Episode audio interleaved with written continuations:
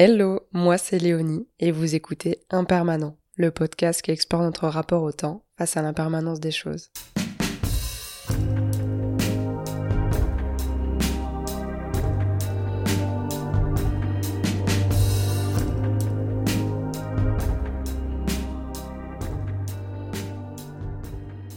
Bonjour Frédéric. Bonjour. Je suis ravie d'être avec toi. Aujourd'hui, on est dans ton atelier à Paris. Euh, j'ai lu que tu avais grandi du coup à Annecy, entre l'eau et les montagnes. Oui. que tu avais rejoint Paris ensuite euh, pour étudier le design industriel. Entre autres, oui. Et euh, que tu as cofondé ton studio. Et moi, je t'ai connu par le dessin. Je t'ai découvert comme ça, avec des silhouettes notamment pleines de grâce, de douceur aussi, je trouve beaucoup. Merci. et justement, comme on est dans ton atelier, est-ce que tu pourrais peut-être nous le décrire un peu pour que les gens se le figurent, puissent l'imaginer?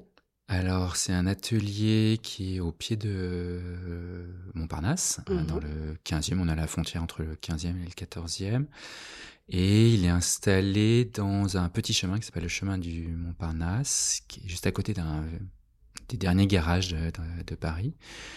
Et euh, cet atelier fait partie de... Il y en a plein d'autres. Euh, il y a la Fondation Yves Klein qui est au bout. Euh, Crashberg aussi. À côté, il y a un think tank euh, d'artistes euh, féminins, euh, Aware.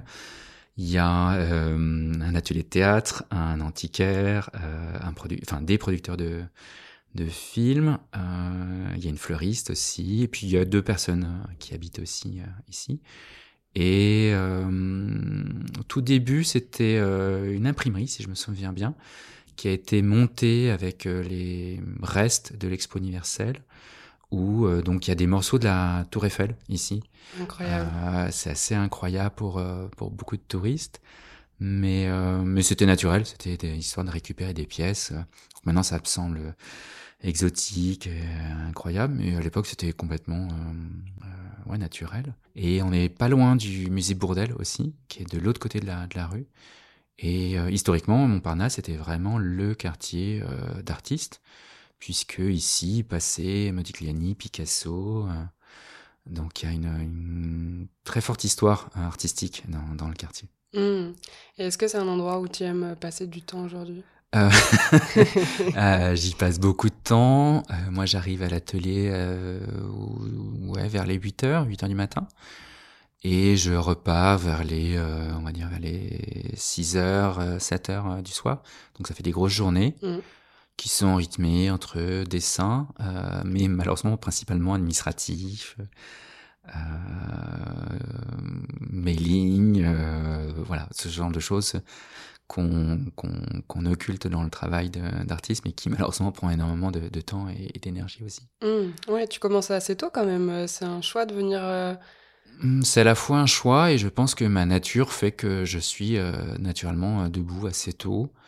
Euh, je pense que ça vient aussi de, la, de mon enfance, avec le, on parlait tout à l'heure de la, de la montagne et d'Annecy, euh, de profiter de d'être les premiers sur la, la poudreuse, d'être le, le, mmh. premier à l'eau, d'être le premier à un endroit. Pas une question d'être forcément premier, mais c'est surtout de profiter, je pense. Euh, pas dans le sens compétition, mais dans le sens bénéfice euh, et plaisir simple de dire voilà on est le premier à grimper, on est le premier sur le télésiège, on est et d'avoir les, les, premières traces à faire. Et euh, et voilà c'est rester je pense euh, même le matin je cours le matin je cours assez tôt le matin. Et comme ça ça me permet de rentrer prendre vite ma douche et de pas être trop tard à l'atelier. Donc voilà. Non, non c'est une habitude je pense tout simplement. Ok. Et euh, tu parlais de ton enfance, justement, mhm. je voulais te poser ma première question, qui était euh, quand tu étais enfant et que tu avais du temps libre, qu'est-ce que tu aimais en faire? Alors, euh, donc moi j'ai grandi à Annecy jusqu'à mes 17 ans. vraiment, j'étais dans Annecy même. Et le temps libre, moi j'habitais juste au-dessus d'un gymnase et d'un stade. Et euh, alors c'était très simple pour moi parce qu'il suffisait d'aller sur le balcon de la, cuisine et de voir euh, quels étaient les copains qui étaient en bas. et euh, j'avais, euh, c'était l'époque du la mode du, du BMX et du bicross et j'en avais un. Et dès qu'il y avait deux trois potes, ouais, je descendais, je prenais mon vélo et j'allais jouer en bas.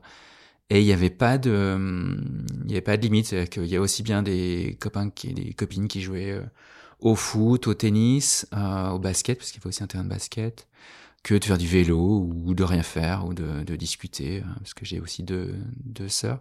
Et pareil, elles descendaient, elles avaient des copines, un chat chef. c'était vraiment un lieu de, un lieu de retrouvailles. Mm. Euh, donc ouais, j'ai vraiment ce, souvenir-là d'enfance, euh, très très extérieur, même si on était en ville, euh, très extérieur, d'être tout le temps dans les parcs. parce qu'il y a beaucoup de parcs dans Annecy, il y a le lac évidemment.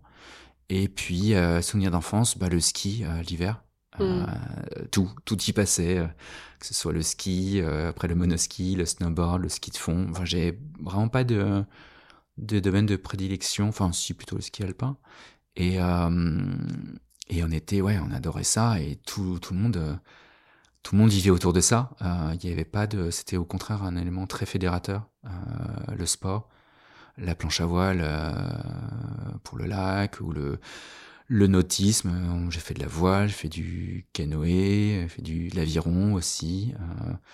Il y a plein de barres rocheuses autour du lac, donc voilà, de plonger, de nager, euh, voilà, d'être en tout cas tout le temps dehors. Quoi. Mmh. Est-ce que tu as le sentiment que tes semaines étaient très chargées ou est-ce que au contraire tu avais aussi des moments euh, euh, où justement tu t'ennuyais? Je m'ennuie. Et tu pouvais divaguer? Non, je pense que je, je pense que très petit j'avais un monde intérieur, donc je mmh m'ennuyais jamais, que ce soit de jouer en Lego, de dessiner. Et le dessin est venu très tôt très très tôt et euh, je suis un des rares à pas avoir abandonné finalement.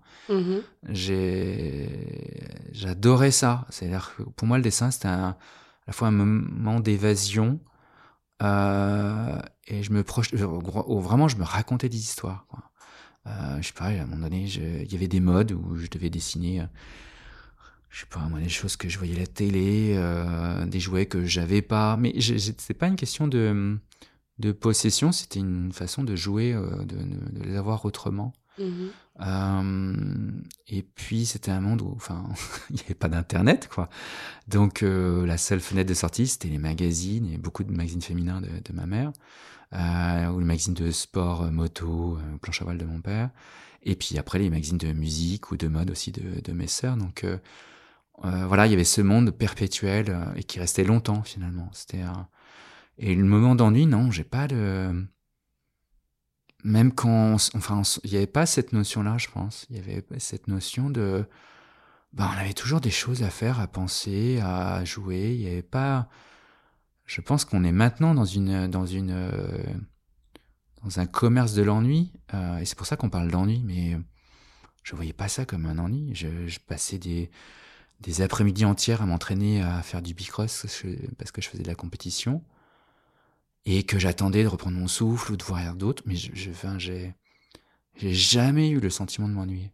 Ou mm. même d'attendre des copains euh, après avoir euh, préparé une bosse euh, en ski, parce que voilà, on répétait, on remontait à pied, etc. j'ai jamais vu ça comme une source d'ennui, en fait. Mm. C'est plutôt des fenêtres de liberté. De... Mais non, enfin c'était, il y avait, il y avait zéro. Jamais mes parents m'ont dit ennuie-toi, mais jamais mes parents ou mes copains m'ont dit ah je m'ennuie. Jamais quoi. Alors peut-être que je l'ai compris plus tard la notion d'ennui autrement, euh, parce que j'étais dans une ville extrêmement active où il y avait tout le temps, tout le temps des activités, des animations, des copains, euh, que ce soit les copains de mon père ou la famille. Ouais, ils faisaient toujours des choses quoi. Mmh. Euh, j'ai pas le souvenir de m'ennuyer, quoi. Ouais, t'avais cette proximité aussi avec tes amis, euh, comme tu disais, qui étaient en bas de l'immeuble, enfin, que tu voyais du balcon. Ouais, il y avait... Euh, et si c'était pas là, c'est pas grave. Enfin, j'allais jouer au Lego ou dessiner. j'avais pas de... Non, j'avais pas... Ah ben, si... oui, s'ils sont pas là, bah, c'est pas grave. Il pleut, bah, c'est pas grave. Enfin, on faisait des choses, quoi. Enfin, ouais, ouais, je vois. Ou même s'il pleuvait, bah, on sortait, on prenait des cirés. C'est pas grave, on savait qu'on allait être mouillé, mais c'est pas... Mm.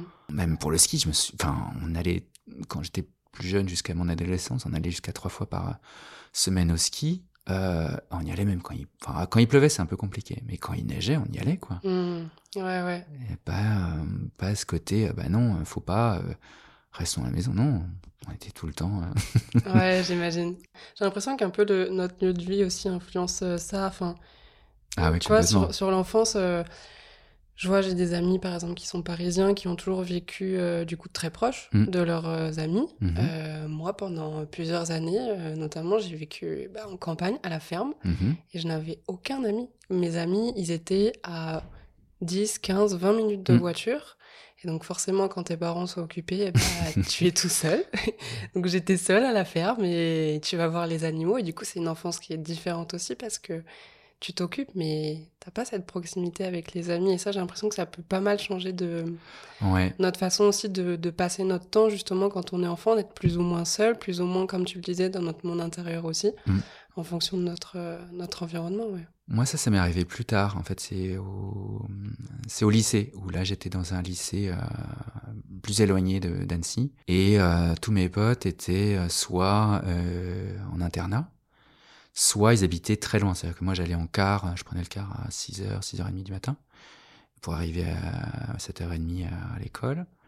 Et euh, le week-end, euh, bah, ils étaient pas là, ils étaient tous très loin. Et Mhm. quand je dis loin, c'est vraiment très très loin. C'est même en voiture, tu mets une demi-heure, euh, trois quarts d'heure, voire une heure pour y aller. Et j'avais pas de mobilette parce que même avec ça, c'était trop loin. Ah, parce que c'était encore la mode de mobilette. Et, et c'est pas, enfin, c'est pas grave. Et j'ai, du, je me suis refait des potes de collège, finalement, que, qui, ont, qui ont resté très forts. Euh, Il y, y a une vraie, euh, ça s'est, ça s'est, comment dire, euh, refermé, ouais, sur les, cop- les copains du collège. J'ai quelques très très bons copains de, de lycée, que j'ai encore d'ailleurs. Mais ouais, c'est, c'est, c'est une enfance où, ben, si t'es seul, ben, c'est pas grave. Mm. Il n'y a pas cette, cette notion d'isolement. C'est, euh, bah non, enfin, toute façon, les parents sont peut-être pas là, ils bossent et, euh, et c'est, c'est pas grave. Alors, ma mère tra- travaillait plus euh, quand, quand ma deuxième sœur est née. Donc, elle était euh, quasiment tout le temps à la maison. Mais ouais, il y avait toujours des choses à faire. Enfin... et euh, non, notion d'ennui, non, c'est plus récemment en fait que que, que je l'ai compris et en même temps je la comprends toujours pas, mais euh, ça on en parlera peut-être après. Ouais, justement, j'ai envie de creuser quand tu dis que tu la comprends pas. Qu'est-ce que ça, qu'est-ce que ça t'évoque? Est-ce que tu vois ça comme quelque chose de négatif? Euh, je dirais pas que c'est négatif, je dirais euh, que euh, que là, on va dire l'industrie, la culture, le commerce de des applications et du téléphone l'a inventé ou l'a Mhm. mis en avant. Euh, moi, quand enfin quand j'étais ado, petit ou que je Combien de fois ça m'est arrivé de partir tout seul, traverser pendant euh, trois quarts d'heure, une heure, euh, la ville pour aller skater sur un spot de, de skate et que mes potes étaient pas là. Bah, j'attendais parce que j'avais pas, de- enfin, il y avait pas de téléphone, quoi. Mm. Et que j'avais donné rendez-vous, et qu'il y en avait un qui était peut-être, qui avait pas pu venir, ou j'en sais rien, ou qui avait, son, son skate était, était cassé, donc il a pas pu venir à pied, et, et ça, je le savais genre deux, trois jours après, mais j'étais, c'est pas grave, j'allais skater un petit moment tout seul, et puis si on demande, bah, ça me saoulait, je, rentrais, euh, c'était pas grave. Alors que maintenant, s'il n'y a pas le téléphone pour filmer, pour attendre, pour demander, enfin, bah, on a l'impression de, enfin, voilà, on dit qu'on s'ennuie, alors que, bah non, peut-être qu'on on peut juste attendre et profiter, ou peut-être discuter avec quelqu'un qui passe, euh, ou rien faire. Mm. Non, C'est, mais j'ai jamais pris ça comme de l'ennui. Et maintenant, on met ça sous le coup de l'ennui parce que, euh, bah, parce que t'as pas de téléphone, parce que t'as pas fait quelque chose, parce que t'as pas capitalisé ton temps, parce que ben il faut faire du yoga pour, euh, bah non. Enfin, je... Mm. Ah, je pense que tu as mis le, le doigt sur, euh, sur un truc. euh, quand, là, tu viens de dire capitaliser son temps. J'ai l'impression que c'est ça. C'est que, tu vois, tous ces petits moments d'attente, euh, je sais pas, faire la queue à la caisse, Mm. euh, attendre, euh, rien qu'être dans le métro, ou tu vois, tous ces moments-là. Avant, on les passait euh, sans forcément rien faire. Et maintenant, on en effet, on se dit, tiens, là, j'ai cinq minutes à faire la queue. Mm. Il faut que j'en fasse quelque chose. Est-ce que tu penses que ça a changé notre rapport au temps aussi, tous ces nouveaux outils qu'on a entre les mains? Bah, c'est justement ce que tu dis, c'est il faut en faire quelque chose. Là. On- Mm. bah, je pense que c'est le problème, si on n'est pas obligé d'en faire quelque chose. Ouais. Euh, Il y a une copine américaine là, qui est revenue sur Paris et qui m'a dit un truc assez drôle. Elle dit c'est quand même fou, il y a certains supermarchés où il y a une espèce de règle d'or euh, tacite qui dit ben non, t'as pas le droit de prendre plus, plus de 5 articles. Parce que ça veut dire que tu vas faire attendre trop de gens. Et j'étais là, genre, mais comment, qu'est-ce que, de quoi tu parles? Il dit, mais si tu regardes, tu feras l'expérience, tu regarderas. si euh, tu prends 10 articles avec toi, il dit, t'es sûr que derrière toi, il y a forcément un qui va grogner, qui va te faire la remarque. Bah ouais, mais t'as pris 10 articles, c'est relou quoi. Parce que tu vas, tu vas ajouter du temps à la personne qui est derrière toi. Et, et c'est terrible, c'est-à-dire que même des gens commencent à analyser ça, alors que c'est pas une question d'études, etc. c'est tu c'est en permanence le temps que je vais mettre, euh, combien de temps est-ce que je vais plus vite à pied, etc. Euh, moi, je fais mm. quasiment tout à pied. Ouais. Ouais, je viens, euh, je pars de la maison et je viens à pied. Je prends plus le métro, mm. je prends le moins, moins possible. Et même quand je dois me déplacer, j'essaye de faire le maximum de choses à pied. Mm, c'est un vrai plaisir, ça. Je, je, fais la même chose aussi, autant que je peux. dans mon quartier, en fait, j'ai une petite règle, c'est je me dis, si c'est moins de 40 minutes à pied, je le fais à pied. Oui, mais même, même l'autre fois, j'ai mis une heure et demie. traversé tout Paris. J'ai traversé tout Paris. C'était une expo et euh, et euh, je vois que le, voilà que le métro mettait du temps et je me suis dit bon ben finalement je vais peut-être mettre aller un quart d'heure de plus à y aller à pied mmh. et euh, et ben je l'ai fait à pied mais aussi parce que j'ai une sens de l'orientation assez assez fin. Je pense que j'ai je sais à peu près de me diriger dans dans, dans l'espace dans une ville même à Tokyo. Je me sens très bien que j'étais avec la première fois que j'étais là-bas et j'étais avec un copain et euh, qui a pas du tout le sens de l'orientation et, euh, et en fait on allait à l'autre bout de la ville en métro et on rentrait à pied. Et on se trompait pas enfin je me trompais pas beaucoup pour retrouver l'hôtel. Ah ouais. Et c'est marrant parce que lui me racontait aussi qu'il avait des copains qui étaient euh, qui maintenant voyageaient euh, euh, localement. C'est-à-dire qu'ils partaient par exemple au Japon mmh et ils restaient dans le quartier ah ils faisaient aucune expo, enfin, ils pourraient faire une expo, mais ils restaient dans le quartier. Pour vraiment approfondir la découverte du quartier. Pour vivre, pour se dire, euh, bah finalement, est-ce que c'est pas bien de, ouais, de traîner, de de retourner à la même adresse? Et je me souviens que la troisième fois que je suis allé au Japon, euh, avec ma femme et ma fille. Et c'est ce qu'on a fait, enfin on a fait entre autres ça, c'est-à-dire qu'il y a des adresses que ma fille a adorées, des restos. Mhm. Et je lui dis, bah, c'est pas grave, on va revenir. Dire, ah, mais il y a plein d'autres choses à faire. Non, non, non. Et ben, finalement, ça a allongé le voyage. Oh. Parce que elle a, pour elle, c'était c'était son restaurant. C'était, c'était juste un restaurant qu'elle avait adoré. C'était son restaurant. On y était retourné peut-être deux ou trois fois. C'était mm. des ramen, je me souviens très bien. Et c'est vrai que le voyage de 15 jours a duré, a, a semblé durer un mois. Et on a fait ah. ça plusieurs fois, euh, de retourner à même adresse de, de boulangerie. Et, euh, et euh, c'est de se dire, bah voilà, je, je, je suis dans ce paysage-là. Je... C'est pas une question de se nationaliser, c'est une question de mmh. dire, ben ouais, je... et, même les gens qu'on revoyait, et, euh, ils étaient très touchés. Mmh. Euh, enfin, on se sentait, parce qu'évidemment, il y a verre de la langue. Mmh.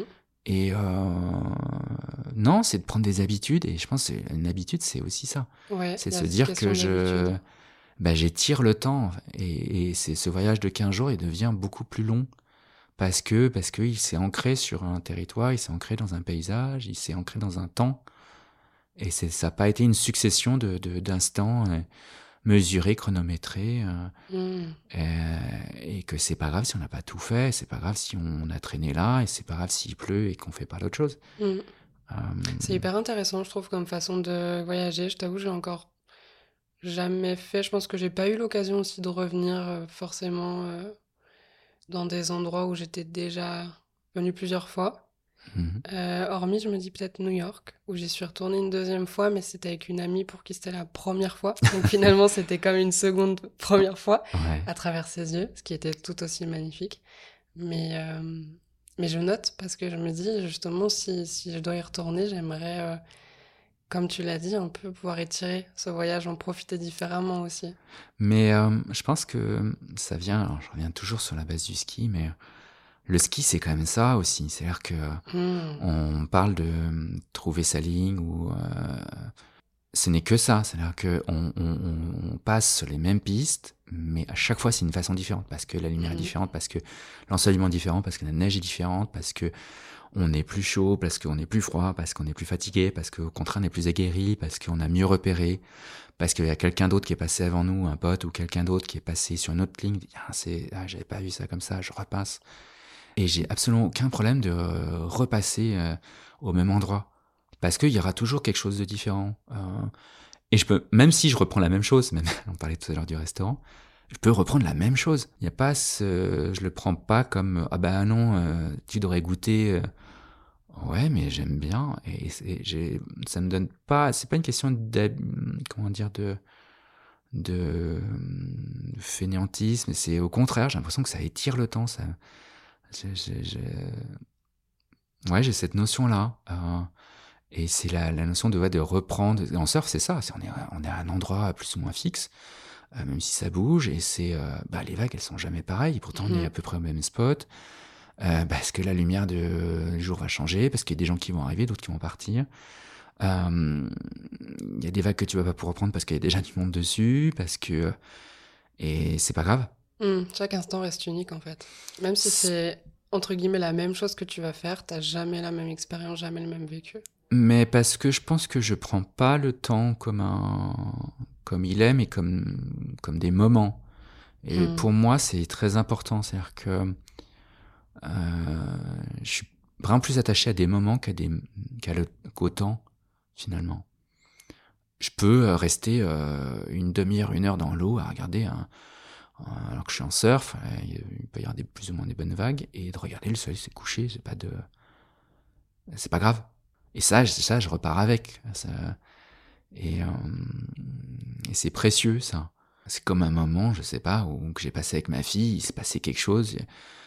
Et, voilà, c'est un moment que je garderai avec moi, euh, qui s'est passé. Et, euh, et pas, j'ai, passé de temps de temps avec ma fille à faire ça. C'est pas, hmm. Pas une question de qualité, c'est pas une question de quantité, c'est juste une. Ouais, c'est de, de, de, de, profiter et, et, ça rejoint ce que tu me demandais tout à l'heure sur l'ennui. C'est l'ennui, c'est euh, est-ce qu'il y a de l'ennui, du désennui? Est-ce qu'il y a des moments forts et moins forts? Euh, Oui, mais est-ce qu'il faut forcément les qualifier euh, Enfin, c'est comme si de dire que en sport, parce que j'ai fait quand même beaucoup de sport j'en fais encore, euh, c'est comme se dire, bah, je suis toujours hyper performant. Bah non. Bah non, parce que, euh, parce que je suis pas très entraîné, parce que euh, je suis fatigué, parce que je me suis blessé, parce que je connais pas ce, ce circuit-là, parce que je connais pas ce, cette piste-là, et c'est pas grave. Et, ça demande aussi un temps d'observation. Euh, ça, on le dira assez rarement, mais c'est prendre le temps de regarder, d'observer, de revenir, de, de repérer. Et euh, ouais, je vois vraiment la, vie comme des moments, euh, plus que comme une, une, une, on dire une, règle du temps qui, qui passe, ou qui est passée plutôt. Ça m'amène justement à une question. Je voulais te demander euh, précisément, justement, si je te dis cette notion du, du temps qui passe, de l'impermanence des choses aussi, mhm. du fait que, que, tout change, tout évolue et tout a une fin aussi. Qu'est-ce que ça t'évoque? Qu'est-ce que ça suscite comme, euh, comme sentiment? Euh, bah, il y, a, y avait nos grands-parents qui disaient ça. Je pense que la guerre a fait aussi ça. qui disaient le temps, c'est la seule chose qu'on a à égalité sur Terre. Tout le mmh. monde. Mmh. Tout le monde. que tu sois né en Afrique, que tu sois né en Australie, en France, à Paris, en ville, dans la ferme, en pleine montagne, en Russie, en Ukraine, euh, aux États-Unis, partout, euh, c'est la même chose. Que tu aies 60, 70 ans, 20 euh, ans, 15 ans, ado, au collège, c'est le même temps. On a tous 24 heures. Dans On a tous 24 heures. Ça alors évidemment, il y a, y a, des mathématiciens qui disent non, le, temps est une donnée pas aussi fixe que ça. non, on a la même chose. Donc je vois pas le temps comme un comme une donnée dure. Je vois plutôt euh, comme euh, un, un, espace dans lequel il va y avoir des moments. Des moments difficiles, des moments doux, des moments de bonheur, des moments de joie. Ouais, je vois pas le temps comme euh, quelque chose de négatif. Mm-hmm. Euh, par exemple, j'ai eu l'occasion de travailler sur euh, l'horlogerie et j'aime beaucoup le mot garde-temps, qui est aussi un autre nom du qui définit la, la, la montre ou l'horlogerie ou timepiece en, en anglais. J'aime beaucoup ça, ce côté du, du, précieux et du, du, des choses qui passent. mais c'est pas grave. Et la notion de temps aussi, c'est un drôle, un truc drôle aussi qu'on a, partagé avec, il y a pas longtemps avec ma fille, où euh, pendant le confinement, on a regardé le Retour vers le futur. Mm. Elle a adoré. Et euh, il y a plusieurs choses qui sont intéressantes. C'est aussi il y a toute cette jeune génération qui qui va de plus en plus vers ces films de cette génération 80-90. Et il y a quelque chose qui m'a touché. la première, c'est elle me dit, bah, en fait, j'adore ça parce que quand le film commence, je sais qu'il va y avoir une fin. Mhm. Alors que maintenant, euh, toute cette génération, même l'époque, euh, on n'a que des séries euh, hyper anxiogènes, on ne sait jamais ce qui va se passer, parce que évidemment, le principe, c'est de, de voir le prochain épisode. Mais même les films, il y a toujours le potentiel qu'il y ait un deuxième, un numéro 3, etc. Et, et, finalement, ça crée, ça crée un stress sur oh, mon Dieu, est-ce que je pourrais voir le prochain? Est-ce que je serai là dans trois ans quand le, le film sera enfin sorti ou la série sera encore faite? Euh, et elle adore ça. Et je et, c'est pas juste une question de, de style vestimentaire, même si on le voit beaucoup actuellement dans, dans la rue. Euh, c'est vraiment ce côté, ben ok, le film va commencer, il y aura une fin. Ouais, c'est vraiment le format. Euh, ouais, le format, qui est qui est prévu pour se terminer. Ouais. et parce que l'idée le, le, c'était passer un bon moment au cinéma, et le ressortir de là et d'avoir la niaque et de prendre son vélo et de sortir. E.T. c'était ça. E.T. on avait qu'une chose, c'est de prendre une BMX et d'aller dans la rue, quoi. Ou d'aller voir des potes et jouer à Donjons et Dragons. Ou... Et, Indiana Jones, c'était pareil, il fallait aller dans, grimper dans les arbres il y avait, ça y est, le film était fini, il avait, il avait mis l'énergie en route et voilà, on allait sortir au Dirty Dancing, mes sœurs, c'est danser, machin, mettre la son à fond, et voilà, le film était fini, consommé, on passait à autre chose. Il n'y avait pas ce stress, mon Dieu, il faut que je reconsomme un autre épisode, non. Mm. Non, non, ça, ça se terminait. Et une autre chose sur le temps aussi que j'ai demandé, c'était, euh, ah, c'est plutôt elle qui m'a demandé ça. Elle m'a dit, et toi, si tu avais euh, un objet pour remonter dans le temps, tu ferais quoi? Et euh, ou qu'est-ce que tu ferais? J'ai dit déjà, j'irai pas dans le futur. parce que j'ai pas envie de savoir. Euh, parce que c'est pas à moi de voir ce qui va se passer. Euh, c'est à elle, c'est à ses enfants, si elle en aura, etc. Mais pas à moi. Et j'ai pas.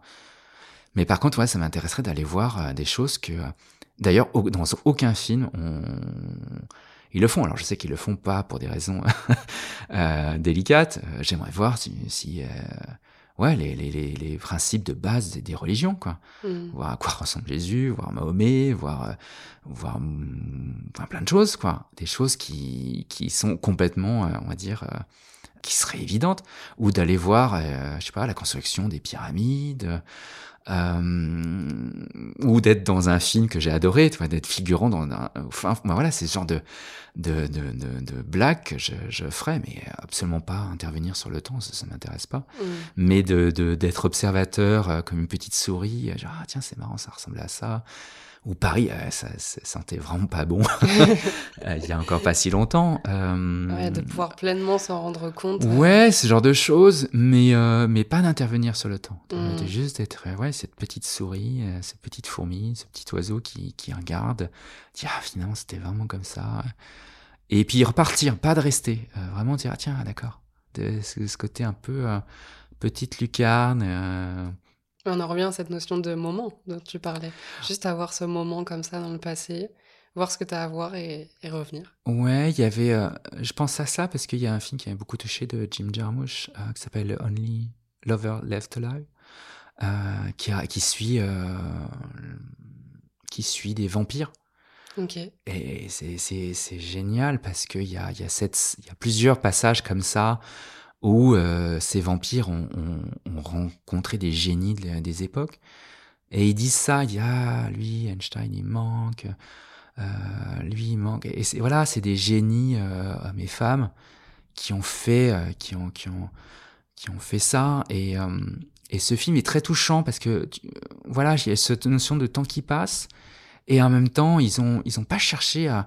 Ils auraient pu détruire des, des, des choses. Ils l'ont pas fait. Ils ont au contraire se sont rapprochés des, euh, des choses positives de chaque époque.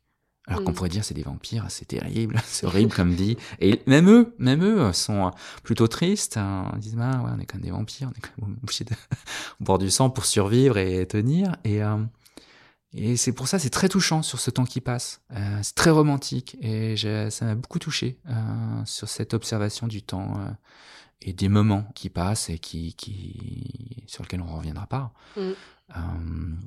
Et sur lesquels on peut, il faut pas revenir. Ouais, il y a cette notion d'unicité faut que les moments restent comme, comme on les a vécus. Oui, et puis comment on les a rencontrés, comment on les a eus, et, et voilà. Et des moments que j'ai eus avec certaines personnes, euh, voilà, ils resteront à nous, et pas besoin de les raconter dans un livre ou de les filmer, de les enregistrer. Ouais, c'est comme maintenant, si s'il n'y a pas une GoPro ou un téléphone pour filmer un truc en ski, bah, on a l'impression de pas... Mais on va rater quelque chose, ben j'en sais rien. Enfin, c'est pas grave. De documenter le temps et ça rejoint sur ce qu'on disait tout à l'heure sur l'ennui. Mon Dieu, si on n'a pas enregistré ça, on va passer. Euh, peut-être qu'on va louper. Bah ouais, certainement. Mais euh, c'est pas grave. Mmh. Et mmh. Euh, je pense qu'il y a des moments romantiques qu'il faut qu'il faut laisser pour ce qu'ils sont en train d'être, de, de, passer, et, et pas ce qu'ils seront ou réinterpréter, etc. Est-ce qu'on peut euh, justement revenir un peu en arrière euh, tous les deux mhm.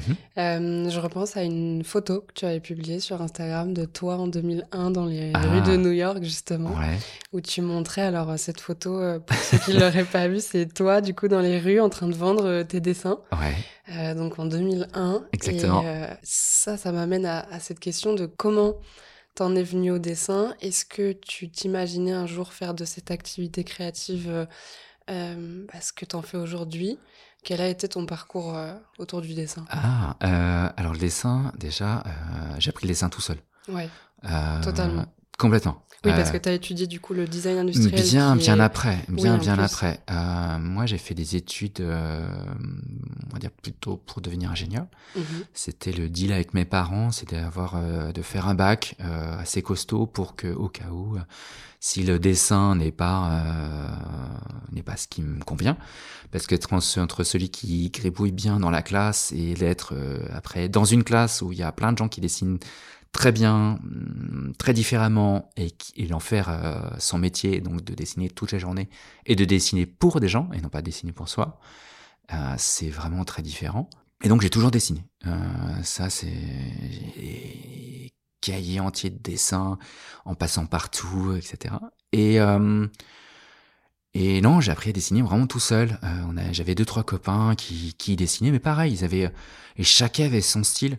Il n'y a pas comme maintenant, euh, tiens, euh, ceci, cela. Moi, j'ai grandi avec des bandes dessinées, j'ai grandi avec les magazines de euh, féminins de ma mère, les, les, livres de planche à voile de mon père, les bouquins de musique de mes sœurs, etc. J'ai grandi vraiment avec ce monde éditorial où il y avait une vraie culture artistique pleine de l'image et du visuel. Mais il y a ma mère bien après m'a acheté à dire oh, ce serait peut-être pas mal que tu apprennes un peu à dessiner des, des personnages parce que là tes proportions c'est pas possible.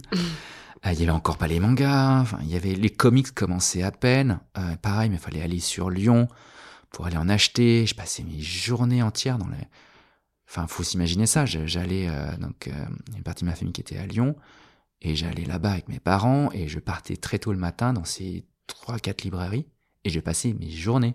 Quand dis mes journées, c'est la journée. J'arrivais à 10 heures dans la librairie et je repartais à 4 5 heures. Et j'achetais trois BD, mais j'avais lu toute la boutique, quoi. Mmh. Et euh, je m'imprégnais de ça et c'était mon internet, quoi. Et je revenais le soir et j'avais vu des dessins et j'ai réinterprété. Évidemment, j'avais pas du tout le dessin sous, la, sous les yeux parce que je les achetais avec mes, mes petits sous, on va dire. Et euh, je revenais avec tout ça. Et ah ouais, ma mère m'a acheté après, bien plus tard un livre pour apprendre un peu à dessiner qu'on achetait dans les livres de, euh, dans les boutiques d'art on achetait du matériel. Et euh, voilà, c'était apprendre le dessin, le corps humain, la femme, l'homme, le cheval, les ombres. Euh, c'était voilà, c'était dessiner à peu près une main, etc. Et, et débrouille-toi quoi. Et mais j'ai jamais lâché. J'ai toujours, toujours, toujours dessiné. Après, il y a eu la mode du graffiti. On allait sur Genève avec mes sœurs. il y a le mode du skate et pareil, le dessin, c'était ah bah je rêvais de, de, dessiner des planches de skate, je rêvais de faire des graffitis à New York. Mais voilà, il y avait ce côté très rêve du dessin. Mm. Euh, mais c'était pas du tout une idée de, d'en faire un métier. Mais, euh, il y avait, c'était un peu latent, puis c'était pas légitime parce que je me sentais parti, je venais pas d'une famille d'artistes. Euh, voilà, que le dessin devait forcément être appliqué à quelque chose. Donc, euh, je me suis orienté vers le design parce que pour moi c'était bah là le dessin que je fais doit être au service de l'industrie parce que c'était aussi une époque 80-90 où l'industrie même en France était très forte. À Annecy, il y avait, il y avait Salomon, il y avait pas mal de, marques de sport, il y avait la mode de, du snowboard, etc. Donc tout était à dessiner, à repenser. Et puis c'était aussi des années, là, maintenant on a, on a plus ça, enfin quasiment plus, où tout était inventé. Mm. Ah, j'ai connu mon père qui faisait ses propres planches à voile dans le garage, ah, euh, le kayak, euh, qui est les mecs qui bricolaient, euh, les mecs qui faisaient aussi bien des, ils retapaient des bagnoles que des motos, que voilà, chacun faisait ses trucs par soi-même. Et le, le dessin c'était pareil. La bande dessinée c'était c'était du bricolage quoi. C'était les mecs qui étaient dans leur grenier, qui faisaient les qui bossaient la journée, le soir ils faisaient des, des BD quoi. Et il y avait la mode de l'aérographe, donc il y en avait un qui avait un aérographe, un compresseur, et donc on il y en a qui allaient acheter des encres, etc. Donc on essayait un peu tout. Après, il y a eu le mode du graffiti. On allait, voilà, c'était, c'était ça. On allait acheter des, des magazines 400 ml. Il fallait aller sur Genève. C'était des fanzines. Et puis parfois, on faisait une heure de route. Et puis on arrivait, bah non, le fanzine, il n'y en avait plus parce qu'il y avait un gars qui était venu avant. Et c'était pareil quand, après, plus tard, ma sœur allait acheter le, The Face. Et il y en avait, il y avait deux The Face dans Annecy. Et si t'étais pas le premier quand le magazine était sorti, bah tu l'avais pas. Et, euh, et ben, tu passais à côté d'un truc, quoi. Mm. Tu savais que tu passais à côté de quelque chose, tu passais à côté de d'un groupe qui sortait, tu passais à côté de Björk, tu sortais à côté de, tu passais à côté d'un truc. Et euh, le dessin a toujours été un véhicule un peu euh, transversal de tout ça. Et j'arrive donc en terminale et même donc le design c'est vraiment un truc que je veux faire. Et euh, on va à, donc à l'orientation. Et là, évidemment, comme malheureusement plein plein de gens, euh, ça c'est malheureusement euh, partout. Hein, je pense qu'il n'y a pas que en France. Et on tombe face à des gens qui ont des, qui savent pas, qui font pas leur métier. C'est-à-dire que ma mère dit, bah là, mon fils veut faire du design. Ah bah c'est que les écoles privées, c'est en Suisse, ça coûte 100 000 francs. Et c'est impossible pour mes parents. C'est même impossible d'emprunter. Enfin, c'est mmh. même pas en rêve, quoi. Et euh, il y avait qu'une école euh, très connue à ce moment-là, qui était Art Center, qui était euh, au-dessus de, de, Lausanne, au bout du lac Clément. Et donc j'arrive dépité, enfin je comprends que je vais pas pouvoir faire le métier que je veux, quoi. Et ma mère prend un cahier comme ça, un peu en loose day, qui dit ouais, orientation, de l'art à appliqué. Art appliqué, pas de l'art. Parce que l'art, c'est le beaux-arts, c'est un truc vraiment, alors c'est de hippie pour là encore, à ce moment-là.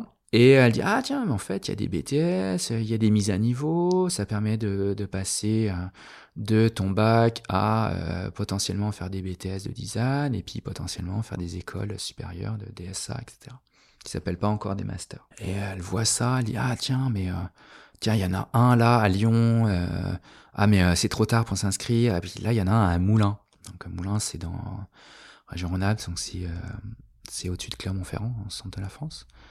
Et donc, elle m'a inscrit au concours, et là, je passe le concours, et là, là, c'est violent, quoi. C'est vraiment violent, parce que je me retrouve dans un, énorme gymnase, et là, il y a 200, 300 autres gars comme moi, filles, garçons, euh, sur une petite table, et là, il faut répondre à un truc par des dessins, avoir plus ou moins une culture de l'histoire de l'art que j'ai absolument pas, etc. Ah c'est assez violent. Là, j'ai dit, ok, là, je, suis déjà en train de passer le bac, quoi. Et c'était dur aussi, le, le bac, terminal, c'était vraiment, le niveau était très fort pour moi, donc j'avais vraiment du mal à suivre, mais je, m'accrochais quand même comme je pouvais. Et euh, le dernier conseil de classe, j'étais pas, vraiment pas très bon. dernier conseil de classe terminale et euh, prof principal, donc c'est quand même assez dur, euh, me dit peut toujours essayer. Ah, c'est hyper violent. Ouais, c'est super raide. Il n'y a que ça de marqué. Un d'autre peut me faire, machin. Ouais, c'est super raide. Le lendemain, je crois, ou, la semaine suivante, je reçois comme quoi je suis retenu à Moulins, donc ce à ce truc-là. Alors là, j'appelle tous les potes, je dis, ah, les gars, là, là j'ai 15 jours avant le bac, je, je, je réponds plus, j'ai plus de sketch, je fais plus un peu de sortie. Et là, je m'arrache la tête. Mmh. Là, je bosse comme un crevard. je reprends tout, euh, tout, tout, tout. Vraiment, je, je fais que ça. Je bosse comme un, comme un acharné. Je dis, là, c'est pas possible. Là, genre, là, ma chance, elle est là.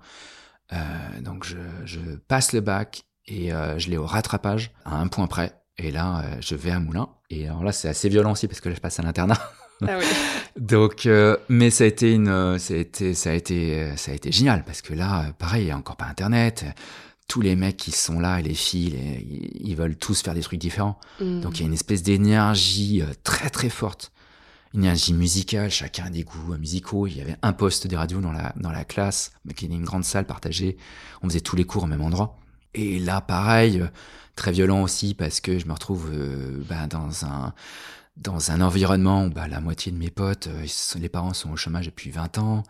On me rend compte de voilà, la violence et la difficulté financière de, de, de, mes potes. Euh, du talent qui est aussi euh, avorté de certains parce que les parents peuvent pas suivre financièrement. il y a mm. plein de choses. Vraiment, c'est une énorme gifle dans, dans, ma, tête. Euh, mais c'est aussi magique parce que parce que bah ouais, tu tu dis ben le dessin c'est quelque chose quoi. Mm. C'est en plus je suis dans une école de, de verrière donc en face du préfabriqué, parce que nous c'était vraiment à l'arrache, euh, il y a euh, mes potes d'internat qui, qui sont en t-shirt en plein hiver et qui font du, qui soufflent du verre. Et je sais qu'il y en a trois qui vont être maîtres verriers chez Baccarat ou chez Cristal Saint-Louis. Enfin, ouais, donc il y a, y a tout ça, quoi. C'est, pas que le dessin finalement. Le dessin était mm. vraiment un, un lien très fort. Et il y en a qui viennent du graffiti, d'autres qui adorent le skate, d'autres qui veulent faire de la mode. Euh, pareil, l'énergie de la mode est, est extrêmement forte il n'y a pas du tout euh, ce, ce, point de vue, même qu'on a maintenant, on parlait tout à l'heure de l'ennui, cette, cette obligation d'être rentable.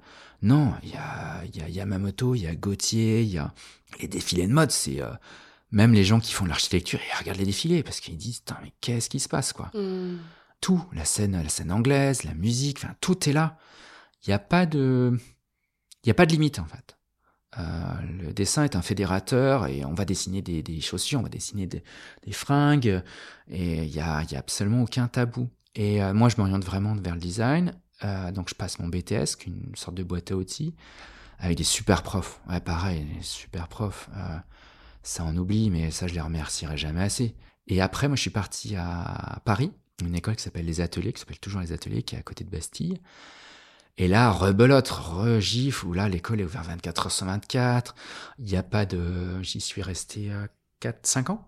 Okay. Euh, et là, pareil, je me retrouve avec des élèves beaucoup plus âgés que moi, qui ont fait d'autres parcours, euh, une école internationale, donc pareil, rebrassage. Hmm. Euh, c'est ouvert en permanence pour que vous puissiez venir créer à n'importe quel moment. Parce que c'était, alors en plus c'est une école atypique, qui a été montée par euh, sous l'égide du ministère de la Culture et de l'Industrie, donc il y a une énergie électrique qui est absolument improbable et qui est même extrêmement, comment dire, évidente. Parce que je pense que si on n'est pas de ce, de ce melting pot, de ce mélange, de ce brassage, on passe à côté euh, mais je crois qu'il n'y a rien de pire que les beaux-arts, où les mecs ils sont entre eux, il y a rien de pire que les écoles d'ingénieurs où ils sont entre eux. Parce que forcément, ça crée, ça crée, ça crée, euh, ça crée un monde refermé. Mmh. Euh, et les plus belles expériences, c'est quand on était avec Renault et, et qu'il fallait dessiner un bus, qu'on était avec euh, Decathlon, il fallait réfléchir à, ce que pouvait être le, le futur de, du fitness. On était encore loin des clubs Med Gym et tout ça. Mmh. Et c'était génial. Et puis pareil, il y avait aussi des, des gens, il y avait une femme, Lise Davis, qui s'occupait de tout ce qui était euh, international, euh, mais au sens très large. Donc euh, moi j'ai fait moitié école, moitié stage. Il y a des stages qui ont été horribles, mais qui ont été extrêmement formateurs. Je suis parti en stage chez Cartier à l'époque où vraiment le, le, le, luxe c'était un truc, personne s'y intéressait. Maintenant mmh. tout le monde veut ah, ceci, cela, mais à l'époque moi j'ai bossé pour Cartier les gens me disent mais pourquoi euh, pourquoi vous voulez bosser avec nous quoi? Mm. après je suis parti six mois à Montebello euh, chez Adidas Salomon euh, pour dessiner des chaussures de, de ski enfin de snowboard. Et puis j'étais avec des gars qui bossaient chez Adidas. C'était mais génial! Génial! Enfin en plus j'avais j'avais la chaussure je peux mesurer la taille échantillon donc je pouvais dessiner le matin une chaussure le soir je partais avec quoi. Et là, il y avait des Italiens et c'était mais magique. C'est que le dessin, ça aussi, euh, le dessin, on oublie ça, c'est euh, un langage universel. Mm. Universel. J'étais avec des gars qui hyper techniques, des ingénieurs qui dessinaient des semelles de, pour les chaussures de golf ou des crampons pour euh, David Beckham et Zidane. Voilà, je leur expliquais mais pourquoi je peux pas faire ça comme ça? Et on faisait que dessiner. Et il y avait absolument aucune limite. Et au contraire, ça, ça aussi c'est magique parce que on arrive face à des gens qui sont extrêmement talentueux avec d'autres choses, avec leurs mains, avec et il y avait, euh, ouais, il y avait ces deux ateliers, atelier donc euh, manuel pour euh, la partie haute, la tige, et la partie basse, donc la semelle. Et ils se parlaient. Il y en a qui disent, ah tiens, j'ai pensé à ça. Et du coup, le projet, ben, il part, il part d'un petit point un peu, un peu brouillon. Il arrive à un truc fabuleux, quoi.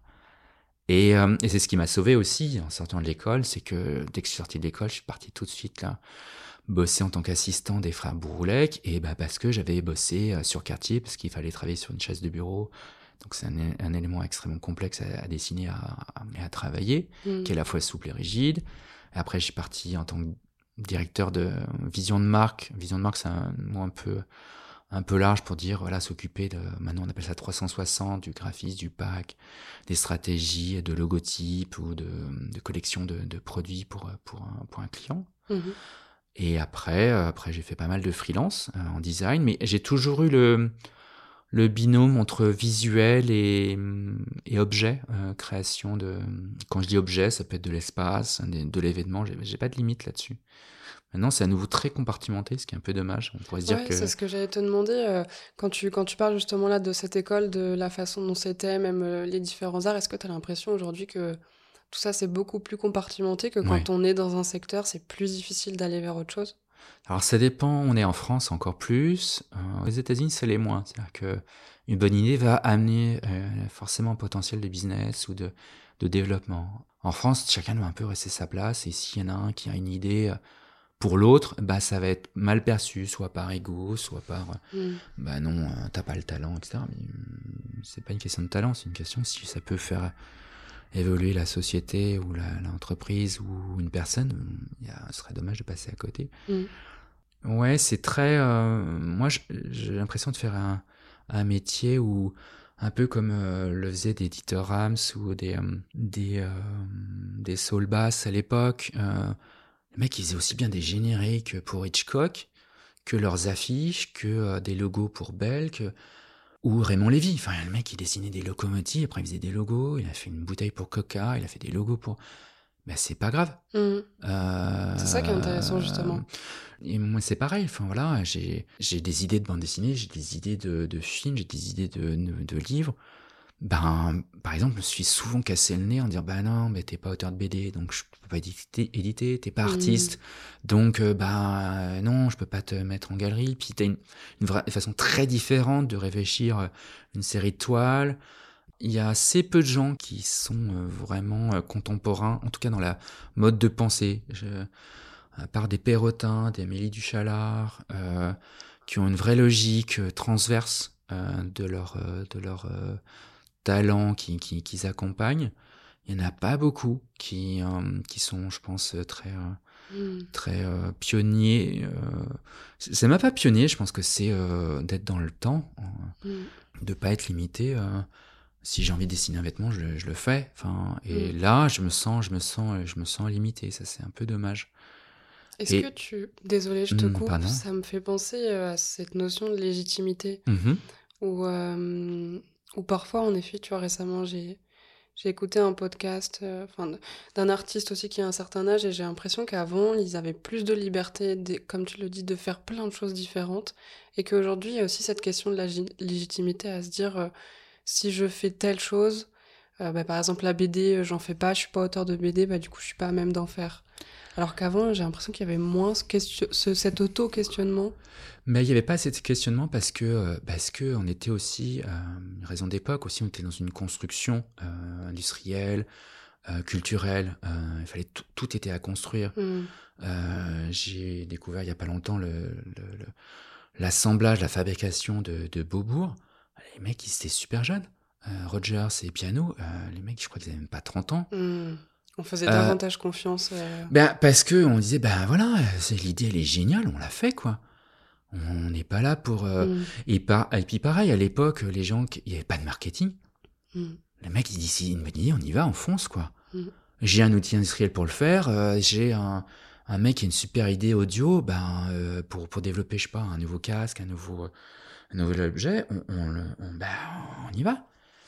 Et ça, on a un peu tendance à oublier. Euh, Apple, à la base, il faisait des ordinateurs. Maintenant, euh, n'importe qui dans la rue dit, bah non, c'est des téléphones. Salomon, il faisait des fixations de ski à la base. Oakley, si je me souviens bien, euh, les lunettes, il faisait des bretelles. Ah ouais. il faisait, voilà. Et ça, euh, maintenant, Salomon, je pense n'importe qui demande dans la rue, il dit, bah, ils font des chaussures. Mm.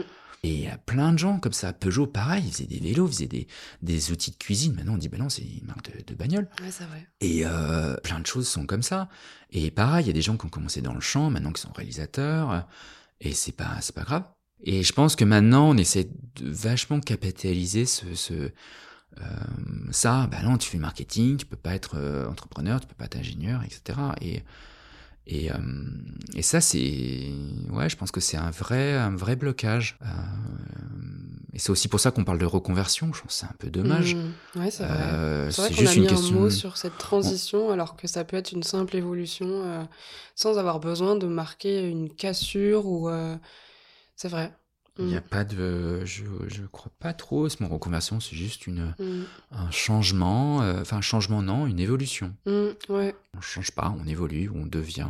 Mais euh, et puis la notion de temps aussi, elle est. euh, il y avait, on m'avait raconté ça aussi comme histoire qui est assez belle sur une école d'ingénieurs très connue à Paris.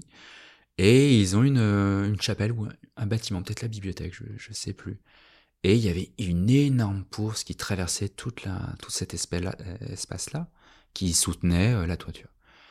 Et euh, bah, cette pièce en bois, cette poutre, commence à fissurer ou fissurer ou commence à avoir des hum, fragilités. Et donc ils disent bah, eh ben, on va la remplacer évidemment. Donc ils se renseignent et là à chaque fois les charpentiers ça, bah non, une pièce de ces dimensions ça n'existe pas.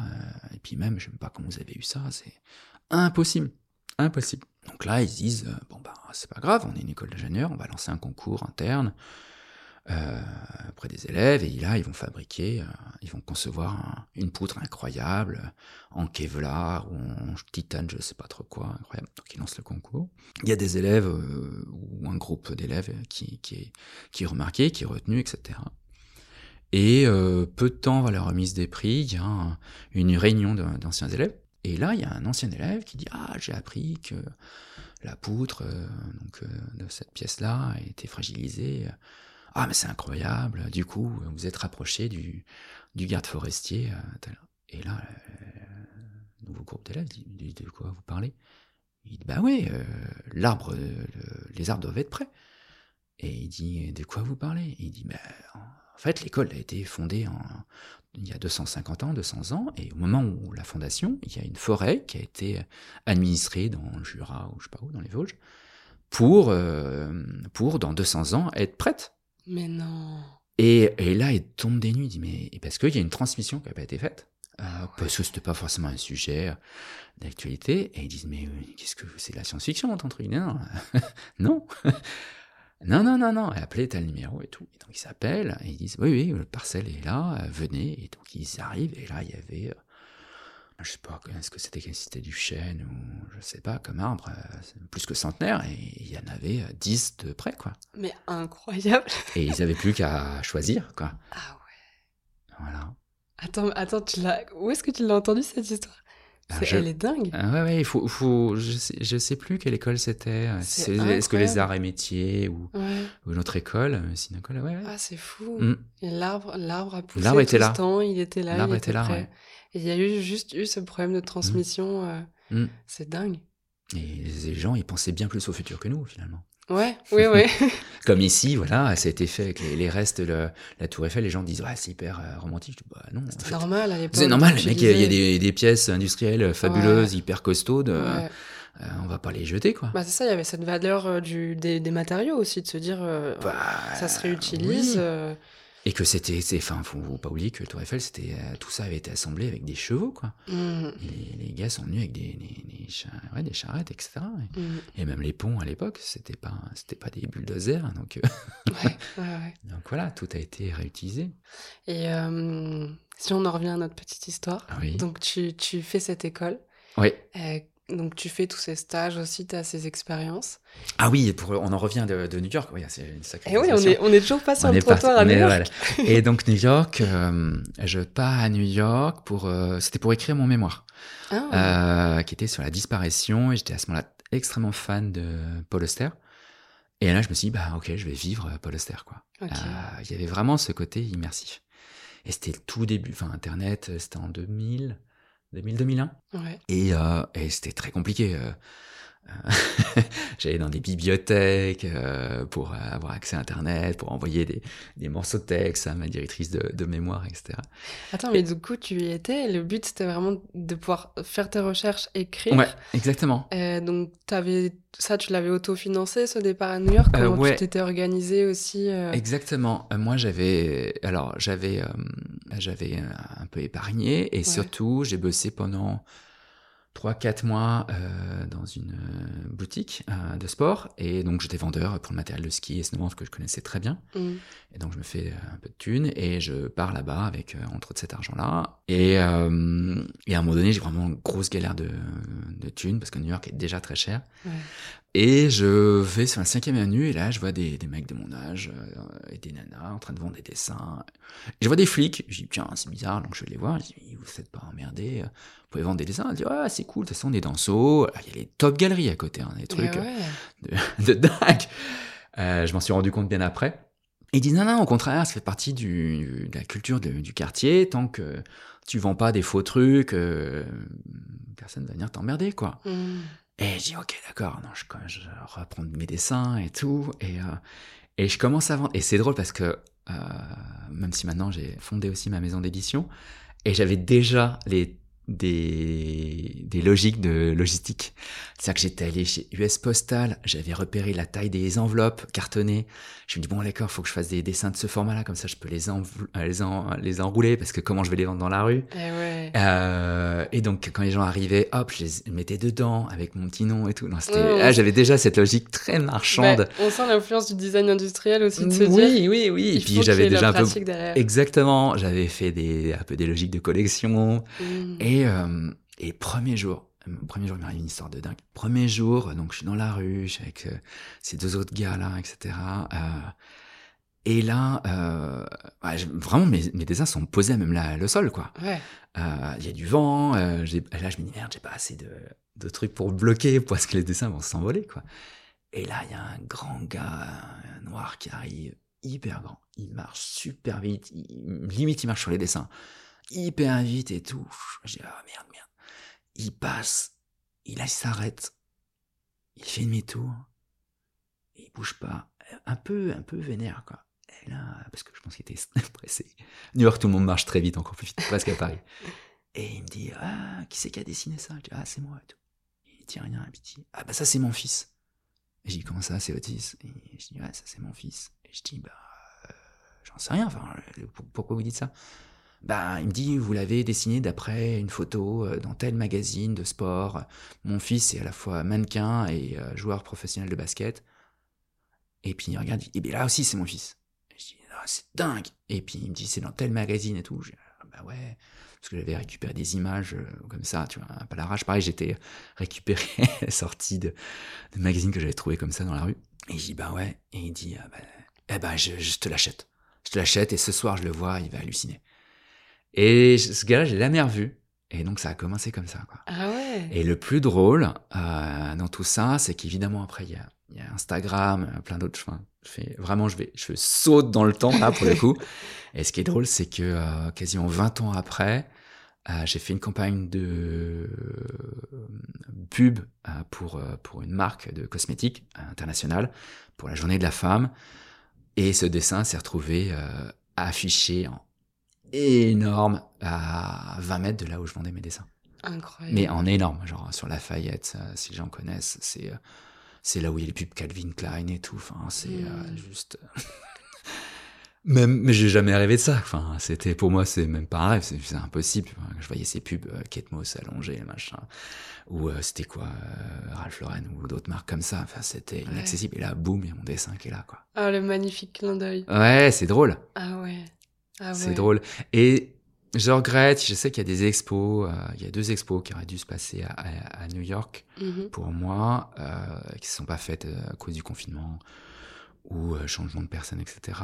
Et je m'étais dit, si je vais à New York, évidemment que je, je joue les- le jeu de l'expo, mais j'avais déjà prévenu les galeries, Ah, par contre, je je me remets au même endroit où je vendais mes dessins. Mm. Si je peux, après, si évidemment c'est compliqué, je suis pas autorisé, etc. Mm. Mais je veux dans la même façon, un peu comme avait fait aussi Banksy. euh, Et euh, quand j'avais vu ce, ce qu'avait fait Banksy en face de là où étaient vendus aux enchères ses dessins, je dis mais évidemment, moi, je le ferais. Enfin, naturellement, tu fais ça. Mm. C'est parce que tu.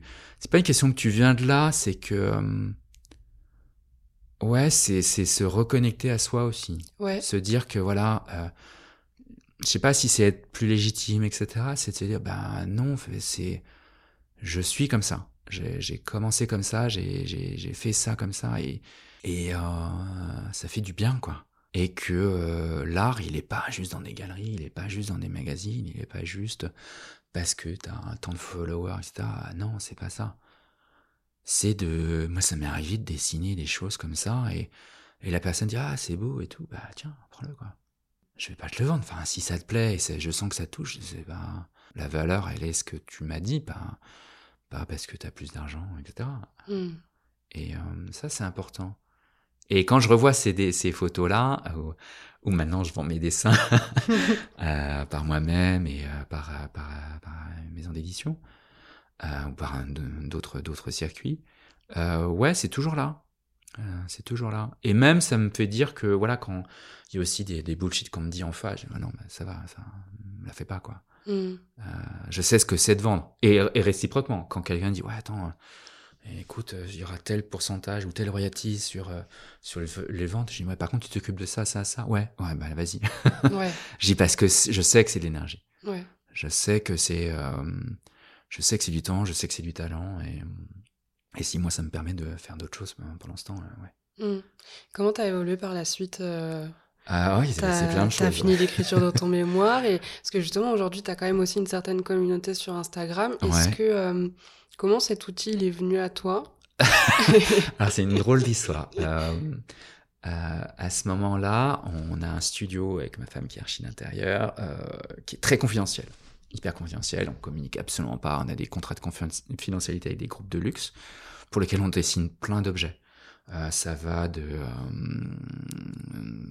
du branding, donc grosso modo du logotype, jusqu'à des événements, euh, d'imaginer des projets de de, enfin, de- des projets de, restaurants privés extrêmement confidentiels, des espaces qui font euh, 1000 mètres carrés à l'autre bout du monde, qu'on verra jamais.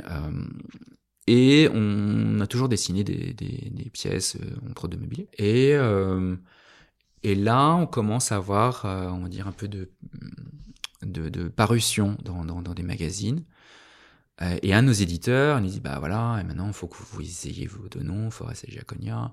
Et là, on dit, ben ok, on commence à réfléchir à un site internet, etc. Et là, il nous dit, non, mais là, c'était en 2000... euh, on est en quoi 2000... euh, C'était il y a 7 ans, plus que ça. Ouais, 2013, euh, 2015, je sais plus. Et là, il nous dit, non, non, mais attendez, euh, ça prend beaucoup de temps, d'énergie, mettez-vous sur Instagram, c'est le, le truc. Et moi, j'avais Instagram, mais je l'utilisais pour euh, compresser mes photos. Euh, parce que je savais même pas que c'était un réseau social, c'était pour moi un espèce de truc euh, génial, euh, euh, faire des photos carrées avec des filtres cool, euh, et basta. Et là, Ah il ouais. explose de rire. Ah, mais attends, c'est comme MSN. Alors, MSN, je pense qu'il y a plein de gens qui savent même plus ce que c'est. Euh, c'était le tout début de Facebook, était vraiment la plateforme euh, incontournable, mais moi, j'aimais pas ça. Je, je trouve que c'était une perte de temps. Mm. Euh, je fais, enfin, je préfère faire autre chose. Et, euh, et donc, je me mets sur Instagram, j'enlève toutes mes photos perso, le voyage, etc. Et je poste des, des objets. Si j'ai, au bout d'un an et demi, euh, 100 followers, c'est que les copains. Et je retourne dessiner avec un copain d'enfance qui, a fait aussi du design comme moi, euh, qui dessine très économique, qui s'appelle Sébastien Gépi. Et euh, on retourne dessiner à la Grande Chaumière. Et par jeu, je dis, ça fait partie du territoire euh, visuel. J'ai jamais eu de limite entre le dessin et l'objet. Pour moi, c'était évident.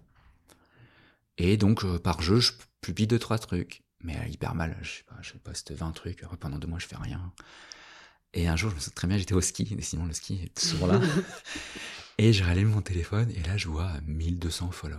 Je dis, ah, bon, ouais, c'est- je passais de 120 à 200 à 120 followers. je me pose pas du tout la question que c'est 1200. Puis non, je vois vraiment 1000, euh, 1200. Je dis, ok. Et là, je commence à avoir une, une fille qui m'envoie, ah, salut, Ouais, je suis australienne, je veux me faire tatouer un de tes dessins. Euh, j'ai dit, mais, euh, mais je suis pas tatoueur, quoi. et je suis pas tatoueur, c'est cool, mais je suis pas tatoueur. Euh.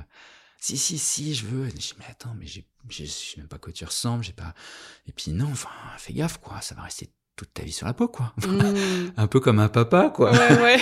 et euh, si, si, si, je vais le faire. je comprends pas, vas-y, quoi. Écoute, de toute façon, t'as décidé, je peux rien faire, quoi. Et là, elle se tatoue, elle m'envoie une photo, c'était horrible. Oh mais c'était absolument. Je sais pas, tout était horrible. Je sais pas s'ils étaient bourrés ou. Je sais même pas où ils ont fait la, la, la, tatouage. Je reconnais rien. Mon dessin, je reconnais pas. Tout est, tout est, tout est, tout est moche, là. Bref. Et là, je dis, ah non, merde. Là, là, vraiment, ça me dégoûte. Je dis, ah ben, zut, la pauvre. oui. Et puis, en même temps, bon, elle est en Australie, en Nouvelle-Zélande, je la verrai jamais sur la plage. Hmm. Tant pis pour elle. Enfin, bref. Elle est contente, elle. Et une semaine après, rebelote, une autre nana, pareil, Kim, c'est pas possible, c'est la même. Elle dit, non, mais je suis à Singapour, je suis DJ, euh, avec ma copine, on va se tatouer un téléphone. J'ai attends, là, les filles, euh, non, euh, c'est trop mignon, mais là, non, j'ai eu une expérience, c'est horrible. Elle dit, non, c'est une super tatoueuse, et c'est une autre copine qui est photographe. Bon, bah, vous êtes archi motivé, vas-y, enfin. Et là, elles font un truc, elles sont, je crois qu'elles sont deux, si je me souviens bien. Et là, tout est nickel. La ah. photo est propre, le tatouage est incroyable. Là où c'est posé, enfin, là, je dis, ah ouais. Et là, je, là, je commence à me rendre compte que euh, mes dessins deviennent euh, autre chose. Ouais, que les gens se les approprient aussi. C'est fou parce que ça a commencé par le tatouage. C'est avant que ça, de, ça aille sur euh, des, Attends, mais c'est dingue que tu me parles de ça parce qu'en faisant euh, des petites recherches avant de venir, hier, à un moment donné, je, vais dans tes photos identifiées et je découvre un compte Instagram de tatou, genre Tattoo Fan Club Frédéric Forest. Il y, a, il y, a, au moins genre 1000 abonnés dessus. Ouais, ouais, c'est assez drôle. Ben, l'histoire folle, c'est qu'après, ça s'est pas arrêté, quoi ça, ça a même dégénéré, quoi. Et euh, bah, il y a des stars, hein, il y a Lucy Hale, hein, qui a, je crois, 25 millions d'abonnés, quoi. Elle s'est fait tatouer par un, mec qui est pareil, il doit avoir 10 millions d'abonnés à New York, un truc incroyable. elle m'envoie un message, ouais, je vais me faire tatouer. Je dis, non mais t'es sûr Elle dit, ouais, ouais, en plus c'est machin, genre, le rêve, quoi. Enfin, le, pas le rêve, mais là je dis, voilà, ça devient vraiment très très gros, quoi. Mmh. Et, euh, et pareil, rebelote. Euh, et j'ai eu pas mal de hum, progression virale avec ça. Mais c'est le début aussi de hum, d'Instagram, donc il y avait vraiment ce jeu très très euh, fédérateur, très positif, très mmh. artistique des gens. Euh, maintenant, euh, faire une collab c'est payante, faire un mmh. truc c'est payant. Il y a des heures où il faut le faire par l'autre. Il n'y a pas du tout ça, quoi. Mmh. Ouais, c'est très ça crée du lien finalement. Ouais, puis même c'est, des gens a déjà à l'époque 23, 25 millions d'abonnés et ils échangent avec eux. Au début, je dis non, c'est pas eux, c'est non, ils parlent vraiment, ils disent ah merci beaucoup, ah bah c'est cool, et une autre, euh, enfin bref. Et euh, et pareil, euh, donc je commence à les gens commencent à me dire ouais il faut que je t'achète un dessin. Je dis bah non c'est des dessins que je fais perso quoi. Mais si mais si mais si. Et là bon je commence à en vendre un puis deux puis moi je enfin je bosse toujours en design enfin je fais d'autres choses oui, c'est pas du tout une idée à ce moment-là. Non, non, c'est même pas une question de légitimité. J'ai dit, les gars, j'ai autre chose à faire, quoi. j'ai un métier, quoi. J'ai des clients, j'ai d'autres choses. Enfin, ça me fait marrer, je fais ça le soir. Euh, je fais ça aussi le soir parce que les dessins sont en noir et blanc parce que euh, je dessine la nuit pendant que tout le monde dort à la maison. Mmh. Euh, et il y a un autre truc assez, assez drôle, c'est que pour mon histoire de trait, alors, comment raconter ça. Il y avait, euh, donc ça c'est un moment de, donc je reviens sur le design, euh, moment de BTS, euh, il y a ce qu'on appelle un BTS blanc, un examen blanc, et moi je suis déjà en train de viser donc ces deux écoles à Paris, et c'est un truc de ouf, et j'ai envoyé tout mon portfolio, tout mon portfolio en format raisin, donc c'est de format A2, donc c'est très grand, mmh. dans un carton, il y a tous mes projets, genre toute ma vie est là-dedans quoi je l'envoie en recommandé à Paris, dans l'école, euh, pour être sûr que le truc soit arrivé, mais j'ai toute ma vie, quoi. Ça part là-bas, et on fait un examen blanc, euh, avec euh, donc un espèce de jury où il faut présenter ses projets de l'année, etc. Et donc moi, j'ai plus rien. J'ai plus rien, tout est, tout est à Paris. Et donc j'explique au, début du, jury en disant, voilà, j'ai, bah, je suis désolé, j'ai mes plans, je les ai pas là, mais par contre, pour simuler, pour m'entraîner à l'oral, j'ai resimulé euh, les projets pour, euh, pour, euh, pour m'entraîner, quoi. Et il y a un moment donné où je dois raconter, je sais pas, une peinture et je raconte une couleur bleue. Et là, il y a, un, y a un des, des personnes du jury. Euh, c'est mignon là, Frédéric, mais là, c'est en noir et blanc ton dessin là. et je dis, oui, mais je vous ai dit euh, que euh, c'était en bleu et tout. Et l'autre me dit, mais écoute, je sais pas à quoi ça ressemble ton, ta peinture, mais ça, c'est déjà très bien. limite, je m'en fiche du bleu parce que ça, ça m'intéresse presque plus que ce côté un peu étude. Et donc, c'est aussi mmh. pour ça qu'au tout début, j'ai appelé ça vraiment étude. je, prends plutôt bien, mais. Et, euh, et quand, j'étais quand je suis retourné dessiner avec mon pote euh, Seb à la Grande Chaumière, et ben à un moment donné, il y avait aussi une pause longue euh, du modèle vivant. Et assez vite, je refais ce, ce, trait sensible, ce, mmh. cette ligne, plusieurs fois, comme au ski, pareil, j'en fais trois, quatre, etc alors que tout le monde est en train de poser des ombres, la construction osseuse et tout, enfin, truc très académique euh, qui, est, incroyable. Et moi, pas du tout. je dis, ah bah non, en fait, les cinq que j'ai, ils sont là, je vais pas y toucher, je vais pas en faire d'autres, quoi. Et c'est drôle, j'ai repensé à ça, j'ai dit, ah, c'est marrant, comme quoi c'était déjà là. Et pareil, je suis retombé sur des dessins de 97, donc avant, euh, avant New York, et pareil, il y avait déjà ça. Hmm. Ah, il y avait déjà ce trait-là, c'est drôle. Et donc bref, et ce dessin, ce dessin et c'est ouais, sont vraiment développés euh, avec Instagram. Et puis euh, et donc ouais, les gens me demandent à aller l'acheter. Je dis bah non, bah si, euh, combien? Donc je me rapproche. bah ça, je pense aussi logique design. je vais voir des avocats, je vais voir des huissiers. bon, comment on fait pour vendre Je vais voir aussi des galeries. Bah non, ça ne nous intéresse pas. bah merde. Et, euh, et, donc je commence à vendre 1, 2, 3, et puis il y a une, un moment j'allais euh, ouais, j'avais vraiment des 4 par jour, quoi. C'était plus possible. Je, passais, je faisais tous les papiers de douane à la main. Eh ouais, oui, parce avait... que c'est ça. En plus, c'était international. Ah, c'était tout de suite international. C'était surtout les Australiens d'abord. Je mhm. euh, je sais pas pourquoi. Euh, peut-être parce qu'il y a aussi un plaisir euh, visuel du corps, et une tradition là-dessus. Après, les Américains, les Anglais. Et en quelle année c'est? Il y a, il y a 5 ans, je dis, ah tiens je, euh, je poste sur Instagram, ah tiens, je vais vendre euh, des nouveaux dessins. Et là, je reçois mais une, une vague énorme de, de demandes. Et là, je dis, c'est pas possible, je peux plus répondre à la main, quoi. Mmh. Là, je, là, à ce moment-là, je reçois ouais, 200, 250 mails en 24 heures. Ah ouais. Donc là, je dis ça à n'importe qui maintenant qui fait du marketing digital. c'est de l'or en barre, quoi. Et, euh, et, et, ben non, parce que je suis allé voir des galeries, je suis allé voir des éditeurs. Je dis, les gars, j'ai ça qui m'arrive, je peux pas gérer. Eh, j'arrive avec tout ça. Comment dire, j'ai, à ce moment-là, je sais pas, 100, 150 000 followers, ce qui est déjà énorme. Hmm. J'ai déjà toute cette audience-là, j'ai pas le temps, j'ai autre chose à faire. Euh, ça, vous pouvez gérer, puis j'ai des projets. Ah non, ah non, ah non. Et là, je déprime, je dis, c'est pas possible. Un gros, gros coup de. Grosse déception, parce que je, je m'attends, je m'attends pas à ça. Je m'attends pas à ce que des gens me disent non. Je m'attends au contraire, ah c'est génial, on y va. Même j'étais allé me renseigner auprès d'avocats avant et d'autres personnes. Disent, bon, euh, si j'ai un éditeur, euh, qu'est-ce que je dois demander? Hmm. bah, En fait, les éditeurs me disent tous non. Donc j'en suis même pas à la négociation. et je dis, ah, mince, c'est pas possible. Donc là. Et pendant ce temps, il y a toujours d'autres gens qui disent, ah je veux, je veux. Et là, j'ai un copain qui accompagne euh, des personnalités qui bosse chez Canal+, dans l'édition, dans les magazines, il dit bah mort de rire parce que moi je t'avais déjà dit il faut monter une maison d'édition. J'ai dit attends, on a déjà deux sociétés, on monte une troisième, ça va être compliqué. Mais si, mais si, vas-y.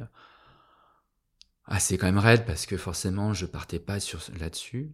Et là je voir aussi un autre copain qui à ce moment-là une marque de, de mode et de t-shirt et je vais le voir et je dis écoute comment on vend des comment on vend des produits sur internet? Parce que j'ai vu qu'il y avait des il n'y avait, pas, il y avait pas du tout Shopify, tout ça, on est très, hmm. très loin de tout ça.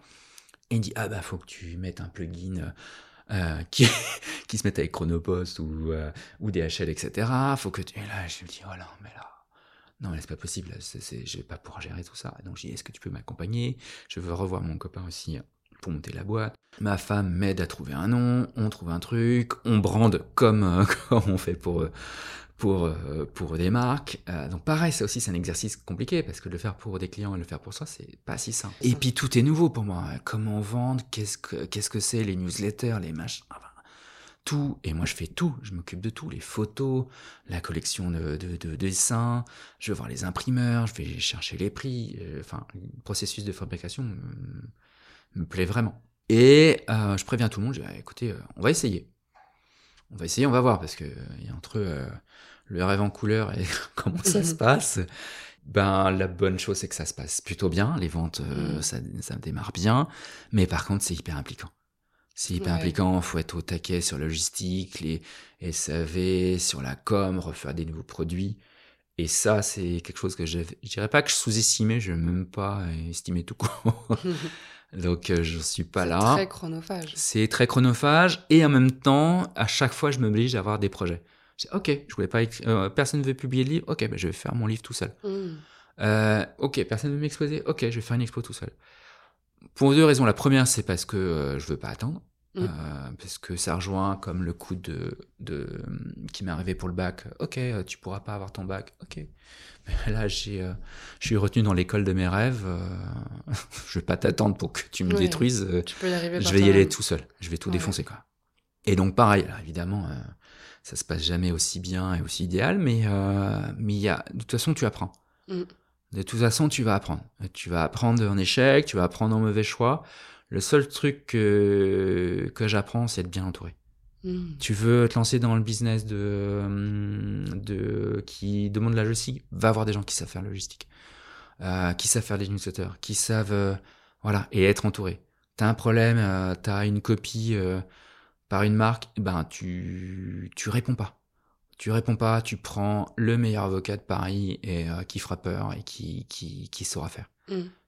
Tu laisses faire les gens qui mais par contre entoure-toi comme il faut. Ouais, déléguer pour toi, pouvoir mettre ton énergie et ton temps dans ce qui compte. euh, Alors c'est ce marrant, je vois pas toi. ça comme une délégation, comme Ouais. un. Je vois plutôt ça comme un accompagnement et sur euh, tu vas apprendre. Mm. Tu vas apprendre. T'as un problème, t'as un sujet, tu dis voilà, il se passe ça, qu'est-ce que je fais? Toi, tu ferais quoi? Euh, C'est euh, un peu comme euh, même nous, enfin moi en tant que créatif, créateur, un copain disait ça et Denis, je crois que c'est assez juste, c'est on, reste un peu comme des osté- ostéopathes. C'est-à-dire que tu arrives toujours avec une demande. J'ai mal à l'épaule. Et tu vas passer du temps sur l'épaule. Et tu dis, non, mais en fait, l'épaule, elle va très bien. Par contre, le genou, euh, ça va pas du tout, là. c'est pour ça que tu as mal à l'épaule, quoi.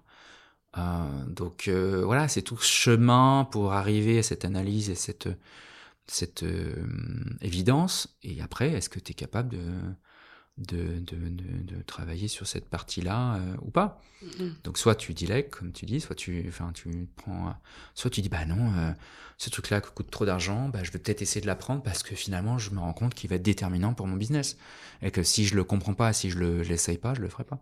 Et c'est ce qui fait aussi que quand euh, j'ai des rendez-vous pro avec des gens qui viennent de l'art ou des galeries ou des éditeurs et qui me qui me m'annoncent ou des prix ou des collaborations ou des ben et ben je sais euh, je sais ce qu'il en est.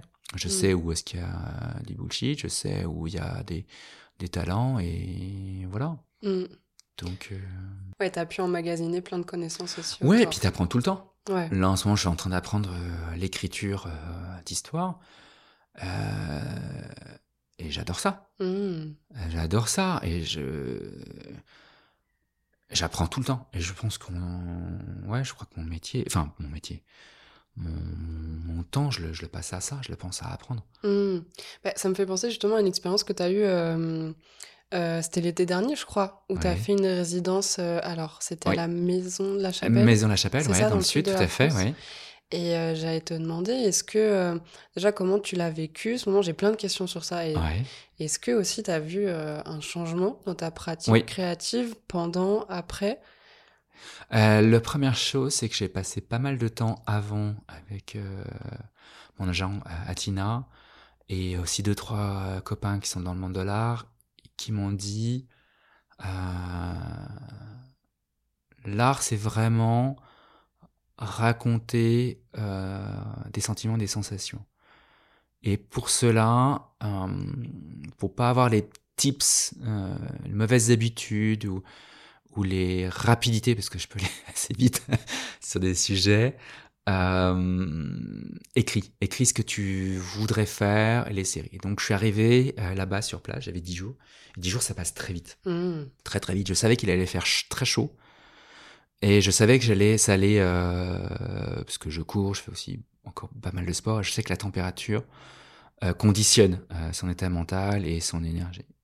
Et je me suis dit, si je me blinde pas sur ce que je veux faire, ou à peu près ce que je veux faire, ou en tout cas essayer, euh, je ça va pas aller. Quoi. Et donc tous les jours, j'avais une espèce de, de pas d'emploi du temps parce que je, je, je, je, ça fonctionne pas comme ça, mais mais je me levais à 5h30 et je commençais, euh, je me préparais, je euh, je m'étirais, je- comme tous les matins, je fais un peu de gym euh, pour mettre mon corps en, route. Un peu d'étirement, etc., un peu de yoga, un peu de petites choses pour mettre en route tout ça. Et ouais, je commençais à peindre à 6 heures du matin. Parce que à 11 heures, il faisait trop chaud. quoi. Mhm.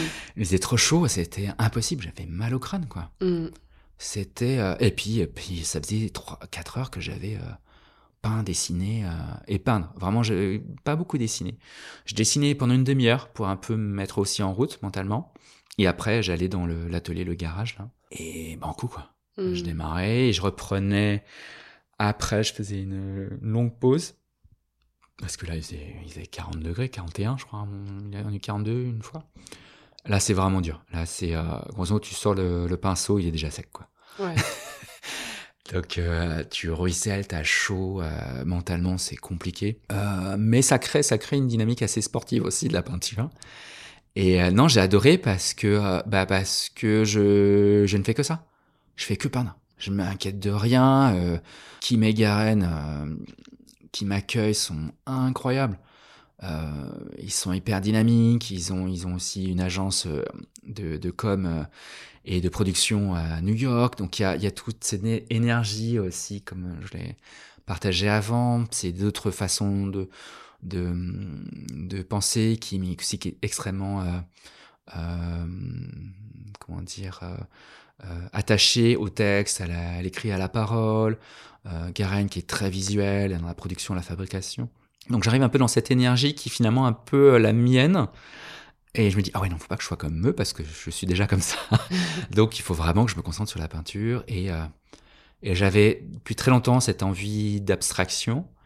Et c'est drôle parce que pareil que le dessin, pendant quatre jours, j'essayais des trucs. euh, Un peu comme, comme, un, comme un athlète. Genre, ok, j'essaye ça, j'essaye ça, comme une pratique. Mhm. Euh, ouais, je prends la peinture comme une pratique. Et au bout de cinq jours, je me dis, mais, euh, mais en fait, c'est con parce que j'arrive à ce que je voulais déjà faire il y a très longtemps. Et je reprends mes dessins d'il y a dix ans, d'abstraction, de, de- d'envie de, de formes abstraites, de, de, de messages abstraits, et ben reviennent naturellement, mais vraiment naturellement. Comme, euh, comme un rétroviseur. Bah non, Mhm. regarde, c'était déjà là. Bah non, euh, ouais, tu avances, mais regarde, c'est toujours là, c'est toujours juste derrière toi. Et euh, alors ça prend des formes différentes, des, des, des, des formats différents, des couleurs différentes, des textures différentes, mais c'était déjà là, quoi. A Et, euh. Ouais, ça rejoint un peu ce que je te disais tout à l'heure sur le voyage dans le temps. Euh, les choses sont déjà là. Tu fais juste les révéler. Pareil, j'ai jamais eu peur de la page blanche. C'est un truc, ça m'inquiète pas. Au contraire, enfin ça, je pense ça aussi encore, ça vient du ski. Page C'est une je- opportunité. ah mais c'est plus qu'une opportunité, Ouais. c'est toi qui as fait la première trace quoi. Ouais. Eh, Dépêche-toi, Eh, dépêche-toi. Et si t'es cinq potes, ben, chacun va prendre son coin Mhm. parce que chacun veut y aller quoi. Ah ouais ouais non mais Mm. euh, C'était ta première résidence? C'était ma première résidence. Il y en avait une autre qui était prévue à New York avant le confinement, Ouais. Euh, qui malheureusement s'est pas faite, qui j'espère se fera pour les raisons qu'on a évoquées tout à l'heure, parce que je rêverais de, de le refaire aussi dans, dans ces, dans ce fun là, euh, de le, de le, en tout cas d'essayer de le refaire à une partie dans, dans la ville, Mhm. euh, parce que je pense que ça raconte de façon hyper immédiate les- aux gens. Et on est tellement dans les choses hyper lissées. euh, Ouais, je pense que le, comme euh, ce que dit très bien euh, YouTube, broad- broadcast yourself, les gens sont trop là-dedans, quoi. Mhm. Et je dis, ah, est-ce que t'as... Là, je poste moins en ce moment parce que, euh, parce que j'ai envie de passer du temps pour moi. Et c'est vrai que j'ai j'ai eu ce jeu-là euh, extrêmement impulsif. euh, je sais pas, je postais cinq fois par jour, je faisais des stories, je commentais, j'allais sur d'autres trucs. Enfin, c'était, ouais, j'étais, mais parce qu'il y avait une énergie euh, qui m'était renvoyée. Mm. Pas une question de followers, il y avait une vraie énergie. Je découvrais des, des, des, des, des artistes, des photographes, des trucs de dingue, et qui sont encore là. Mm. Euh, je sais Oui, que ça t'a permis de faire de, Ah, des de- vraies rencontres. d'avoir des liens, ouais. Ah bah après quand il y a eu le confinement, c'était mais au contraire le confinement c'était ah enfin on va pouvoir collaborer, faire des choses ensemble les gars. Ah et, euh, Isabelle qui était en Nouvelle-Zélande, Paolo qui était en Italie, euh, Ouais, J'aime beaucoup ce qu'il fait aussi. ouais et euh, et c'était génial. Et c'est allez on essayait un truc et ça marchait pas. Il y avait des gens qui m'envoyaient des photos de chez eux ou d'eux, euh, tous les corps. Hein. J'en disais, ah, est-ce que je dois être nu? Je dis, attends, c'est pas parce que je dessine. Pareil, alors ça c'est drôle aussi. Je dis, mais non, euh, non, euh, sois habillé. Et puis, si s'il y a une forme qui fait que bah, je dessine une jambe nue, je dessine une jambe nue. Puis, et puis, si tu m'envoies toi nu, bah, peut-être que je t'habillerai parce que je trouve que la lumière qui est là-dessus est plus intéressante si je fais un vêtement. Parce que vu que je n'ai pas appris à. J'ai appris à dessiner par moi-même, euh, et j'ai appris à dessiner avec mon, mon cerveau Mm. avec mon imagination. Donc j'ai tout fait avec euh, si j'allais pas voir euh, un spectacle ou, euh, ou un, un truc. Enfin, quand des potes me racontaient, je sais pas, un contest de skate, ils me disaient ah, attends, le mec, il a fait ça et tout. Mes potes me racontaient, je voyais la scène. Il y avait un truc de transmission, et c'était pas une question de euh, les grands-parents, les machins, tout le monde était comme ça. Quand je me souviens que j'avais pas vu un épisode d'un dessin animé, je savais que je descendais en bas de chez moi et un pote allait me raconter l'épisode, quoi. Et je, ah ouais, il se passe ça et tout. Je le voyais, je voyais vraiment le truc. et j'ai grandi avec ça, donc euh, j'ai pas de limite, quoi. Et pareil, j'ai- ça m'arrive très souvent, euh, que ce soit un modèle femme et je fais un homme, et réciproquement. Mm. Modèle homme, je dis, ah tiens, ça serait plus intéressant si c'est une femme, ou si c'est une femme plus ronde, ou...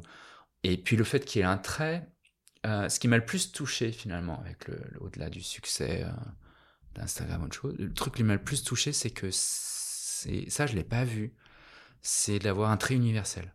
Mm. C'est que ça peut être une femme plus âgée, ça peut être une femme plus jeune, ça peut être une femme marocaine, ça peut être une femme mexicaine.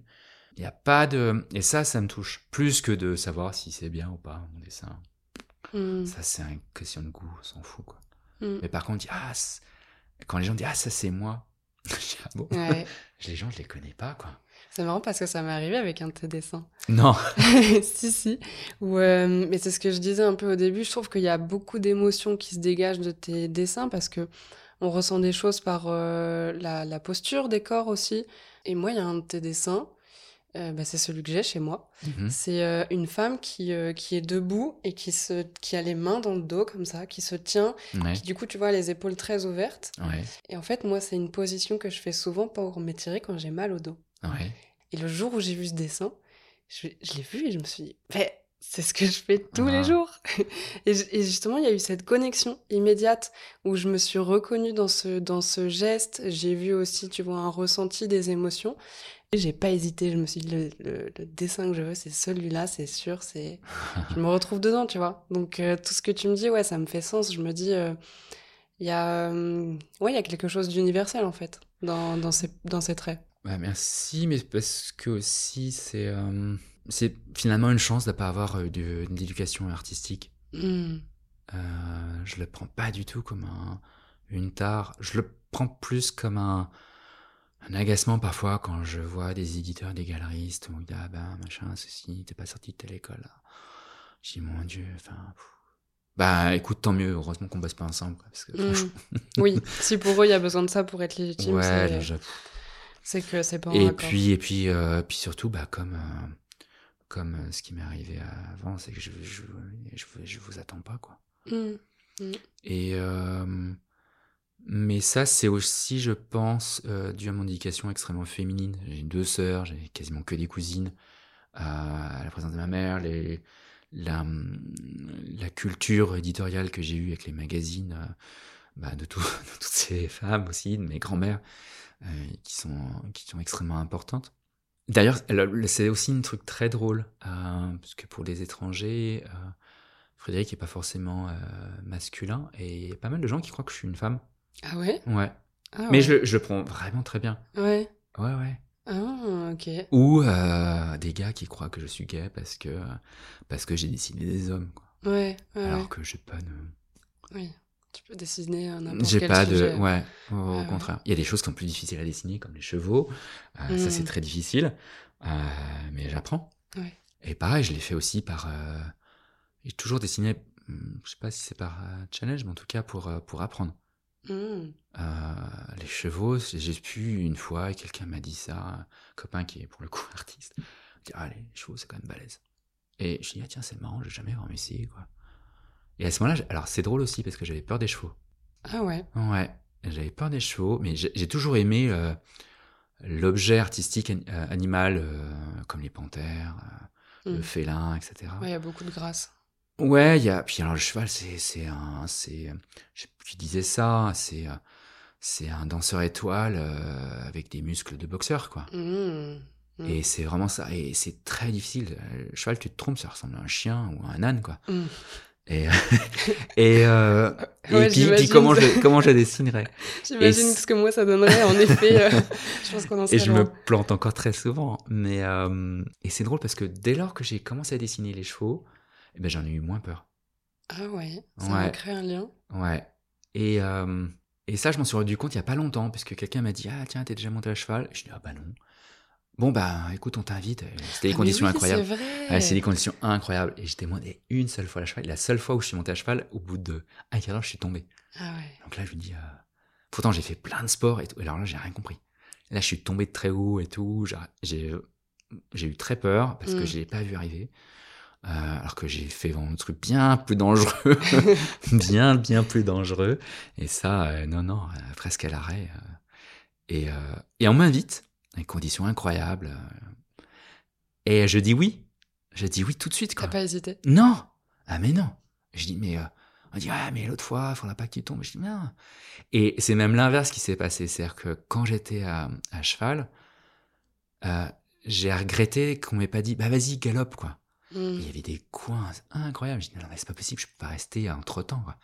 Là, faut que le cheval, il... puis en plus, voilà, on sent la puissance dessous. Les... Hmm. Et mon Dieu, là, l'autre, si euh, je demande d'accélérer, euh, là, je vais vraiment vivre un truc. Mais c'est marrant parce que j'ai pas un regret, parce que j'étais tellement euh, en harmonie avec la nature autour et le cheval que j'ai l'impression de l'avoir fait. Hmm. Tu vois, maintenant, de le raconter. euh, Mais peut-être que ça vient de ça aussi de l'enfance. Je, je m'imaginais tellement des choses que j'ai l'impression que ça m'était arrivé, quoi. Ouais. Mm. Ouais, que t'as eu ce vécu. Ouais, j'ai, euh, c'est très fort. Ouais, j'imagine, j'imagine.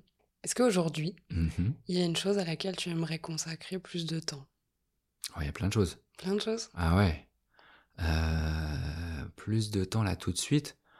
Euh, Par exemple, si là je te donne trois heures hors du temps, t'aimerais les, les, les passer à quoi? Ah, ah, ça c'est différent ça. Ouais. Euh, je les passerai à quoi? Euh, à, rien faire, je pense. Euh, mais non, de pas avoir de but. euh, Mm. Je pense que ça fait du bien aussi.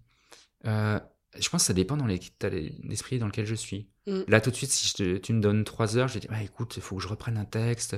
Je suis en train d'écrire une histoire. Les choses qui me plaisent pas, c'est d'appeler euh, la fille avec les, les- la scénariste avec laquelle j'avais commencé un travail. Je dis, ah tiens, vraiment, j'ai envie qu'on reprenne ça parce que j'aimerais vraiment le, le- le développer.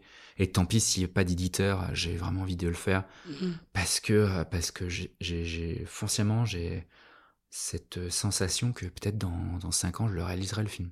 Parce que je j'ai pas de limite. Parce que si je sens qu'il y a un truc à faire et que je sais que ça va être compliqué à fabriquer je sais que ça va ça va demander de l'argent etc alors c'est pas du tout le truc qui me freine. Ouais, ça tient à toi, à l'énergie que tu y mets. ben si je pense que c'est une bonne idée euh, la preuve puisque voilà cette personne là m'a dit mais euh, mais ça c'est un potentiel de film de dingue quoi. Hmm. mais t'es sûr que tu veux faire une BD euh? J'ai dit, bah ouais, j'ai envie parce que, parce que j'ai envie de raconter des choses avec un dessin, j'ai envie que mon dessin raconte des choses, et parce qu'il le raconte déjà sur des, juste une, une image. Donc là, je commence un autre projet sur, euh, sur Paris. Euh, J'essaie de me dire ah, comment je pourrais le raconter, euh, d'organiser ça comme un, comme un script. Non, c'est. Ouais, là tout de suite, tu me donnes trois heures, je, je fais ça. J'appelle la, la, cette personne, je Ah, écoute, euh, ou je lui laisse un message parce que parce qu'elle est peut-être pas disponible? Ou alors sinon, euh, qu'est-ce que ça peut être? Ouais, rien faire. Ouais, ça, soit je fais rien, soit je vais faire du sport. Ok. Ah ouais, Mhm. ouais. Puis, alors, ça dépend où je suis aussi. Attends. Oui. Là, c'est marrant. mais- Avec qui t'es? Ouais, C'est vrai que c'est très compliqué. Eh ben oui, si là tu me dis maintenant tout de suite 3 heures, ouais, là, là tout de suite j'appelle cette personne-là. Mm. Euh, après, là, faut que non, d'ici 3 heures, c'est sûr, il faut que je sois avec ma fille là, oui. euh, pour l'accompagner là chez euh, dans un rendez-vous. Euh, donc là, c'est un, un temps très très concret. Mm. Euh, mais si c'était que pour moi, ouais, ça dépend où je suis. Si je suis en bas des pistes, euh, là je te dis, mais il est quelle heure? Si c'est là, si là il est quelle heure, je sais pas, il doit être 3 heures. Là, je me dis, ok, il me reste encore 3 heures de ski. Ouais. Donc, euh, tu- je pour moi, c'est même pas une question. Quoi. Ouais, voilà, c'est une tu fais quoi dans le Passenger Je dis, bah là, je vais prendre tous les télécabines possibles pour. Et là, je vais être à bloc. Ah, parce ça. que j'ai, je, ouais, à Ouais. 9h, je suis sur les pistes, à 7h, j'y- à 17h, j'y suis encore. Ah, c'est Faut vraiment que je sois euh, fatigué ou qu'il y ait des conditions euh, horribles pour que, pour que j'arrête, quoi. Mm. Et c'est pareil pour le surf. hein. Je suis pas bon en surf, mais euh, si les conditions sont bonnes euh, et que j'ai passé la barre et que et que je suis bien, euh, je reste dans l'eau, quoi. Est-ce qu'il y a un sujet euh, sur le, en lien avec le temps sur lequel je t'ai pas amené ou une Ouais. notion qu'on n'aurait pas évoquée bah non, parce que on l'a évoqué sur les notions de moment, sur la question de, du rétroviseur et de voyager dans le temps plutôt dans le passé que dans le. Mm. Et que pour moi, c'est euh, c'est des moments qui sont retenus, pas de- le temps qui est passé. Après, euh, après j'estime déjà avoir énormément de chance dans ma vie, quoi. Pour plein de choses. Pour des rencontres, surtout les rencontres. Mm. Et des moments de vie, euh, naissance de ma fille, euh, mariage, euh, des, des rencontres aussi, ma famille, mes sœurs, les voyages, ouais, plein de choses. Plein, plein de choses, des concerts. Ouais, ici, ouais, ici, c'est marrant parce que tu me parlais du temps. Euh, ouais, s'il y a des choses, j'ai- j'aimerais. bon, après, c'est n'importe quoi.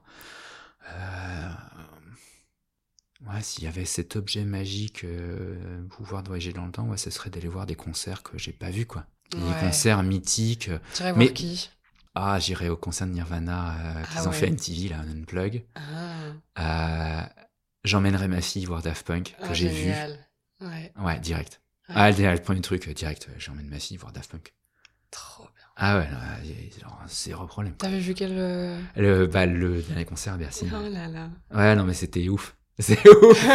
C'était, euh, mais pareil, sur le moment, tu te rends pas compte. En fait, tu dis, ouais, Oui. c'est cool. C'est des moments que tu te rends pas compte Ouais, que ça sera ouais. des moments historiques un jour. Ou de ramener, euh, d'amener ma fille aux soirées où j'allais, quoi. Mm. Je dis, voilà, on écoutait ce son-là, on... Ouais.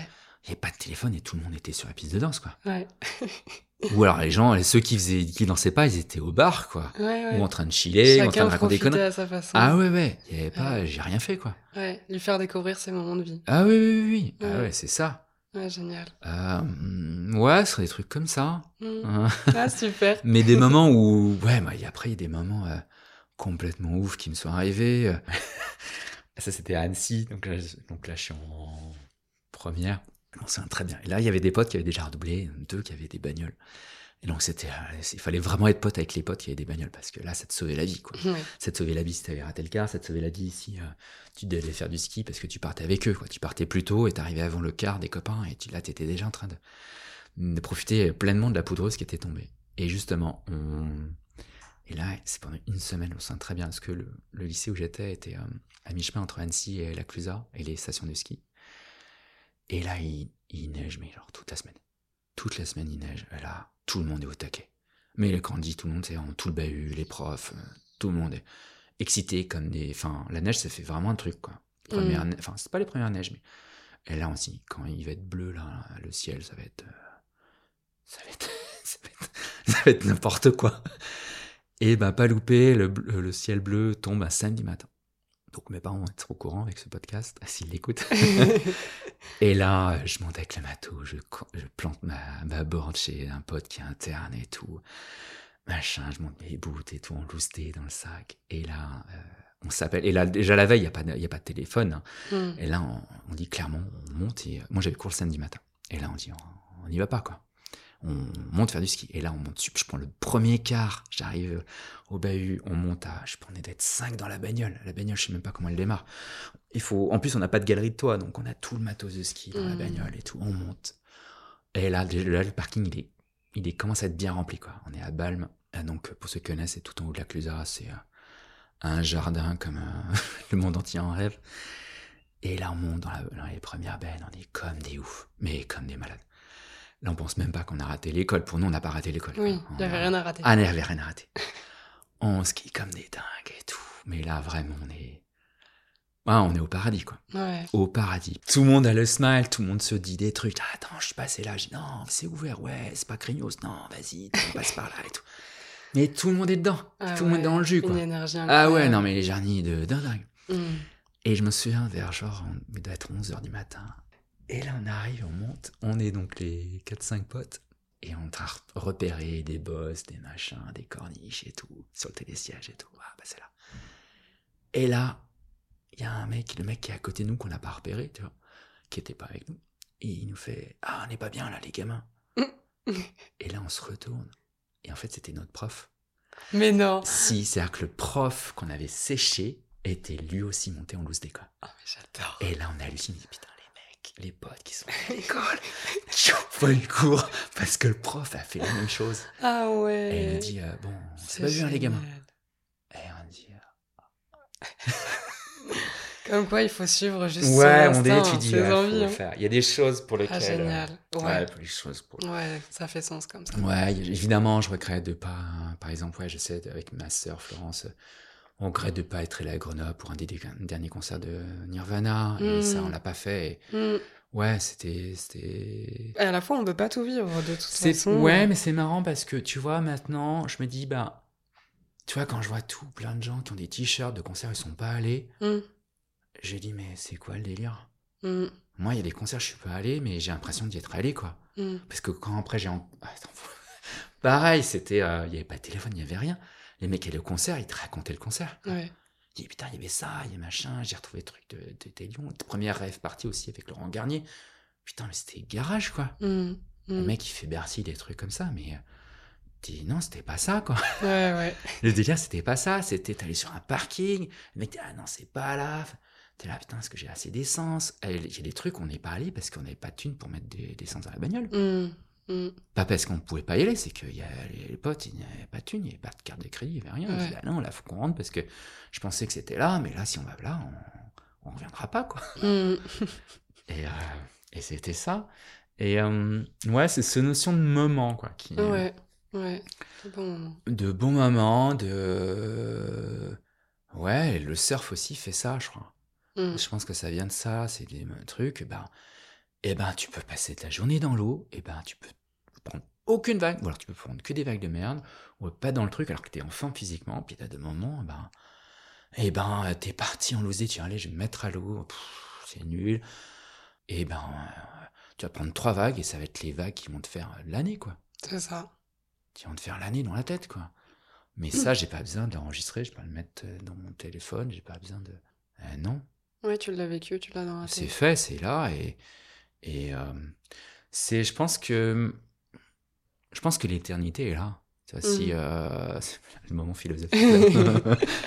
ouais, je pense que l'éternité. Pile c'est- l'extrait que je mettrai sur C'est Instagram. pas vrai. Ah. ouais, l'éternité, c'est un, c'est un, c'est un pur moment à la Mhm. base. Ouais. c'est ce qui fait que ça reste. Oui. L'éternité, c'est pas qu'un truc qui dure euh, et que ah, j'aimerais surtout pas être éternel, quoi. Mm. Et immortel. Oh mon dieu. C'est, Mm. Parce que ce qui fait, ce qui fait la beauté des instants, c'est qu'on sait qu'ils vont s'arrêter ah, aussi. c'est un truc.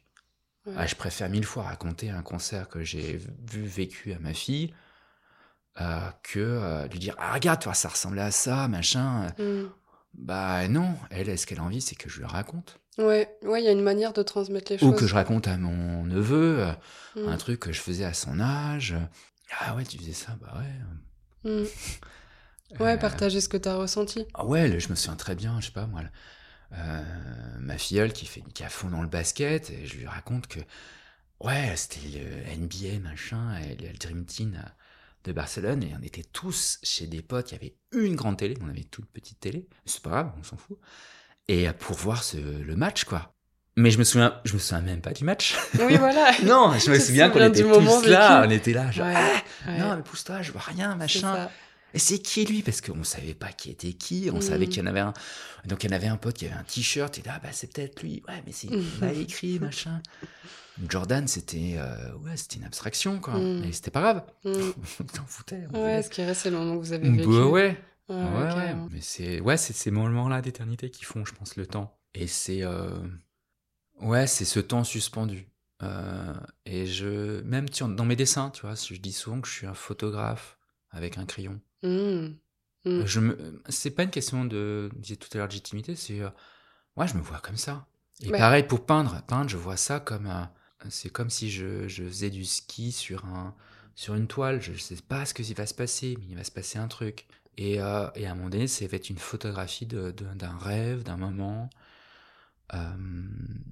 Ouais, c'est très très visuel. Parce Ouais, que- ça me fait penser à une citation de, hum, de Martine Franck, qui Mhm. était une photographe belge, Ouais. il me semble, et qui disait que la photographie, c'est un fragment de temps qui ne reviendra pas. Et j'y ai pensé, ça fait lien. hein, Quand tu dis la photographie, le dessin, c'est un instant en fait que tu Ouais. saisis.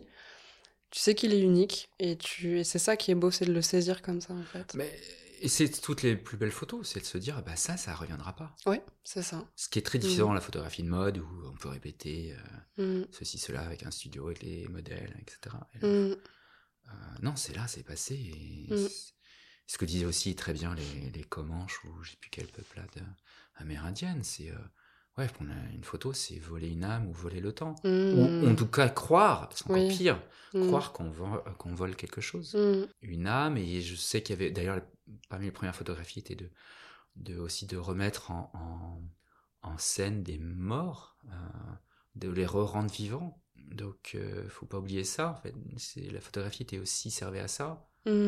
Euh, on prenait pas de photos de gens vivants mais on les prenait euh, morts parce que c'était un moment fini peut-être que bien trop euh, je pense dans d'ici peu on fera des photos avec les en clignant des yeux est-ce que ce sera mieux? Je sais pas Mm. euh, je sais qu'on ne fait pas du tout la même photo avec un appareil photo euh, argentique. Avec Oui, un- la pratique un- est différente. Voilà, Mm. que, que d'enregistrer là ce qu'on est en train de faire, euh, ce moment-là, alors qu'il se passait sur plein d'autres choses, euh, dans l'atelier, en dehors de l'atelier. Mhm. et puis après, il y a des, il y a des échelles différentes. Mm. Il y a- au moment où on parle, il y a, y a des étoiles qui naissent, d'autres qui meurent. Il y a, non, mais il y a, il y a- voilà, c'est Ouais. aussi ça. C'est, si tu te, si tu, tu mets en perspective le temps, euh, il, s'est passé plein d'autres choses. Ouais, il s'est passé tellement de choses. Ouais. Euh, des gens qui ont fait à manger, d'autres qui ont mangé, d'autres qui ont dormi, d'autres qui ont fait, l'amour, d'autres qui, euh, Ouais. euh, d'autres qui ne sont plus là. Voilà, c'est, aussi ça, ce, ce Mm. temps-là, ce temps de la Mm. parole, ce temps, d'écoute. euh. Bah, merci infiniment. rien. merci infiniment vraiment pour ce moment justement qu'on a passé ensemble. J'ai adoré cette conversation. Merci. Euh, ça me fait plaisir d'avoir découvert euh, davantage ton parcours et, et ta vision aussi, sur tous ces bons moments. Oh, bah, merci à toi. Merci Merci, Frédéric. Merci infiniment pour votre écoute. J'espère que cet épisode vous a plu. Si c'est le cas, n'hésitez pas à le noter et à le partager à vos proches et amis. Prenez soin de vous et n'oubliez pas de prendre le temps d'ici le prochain épisode.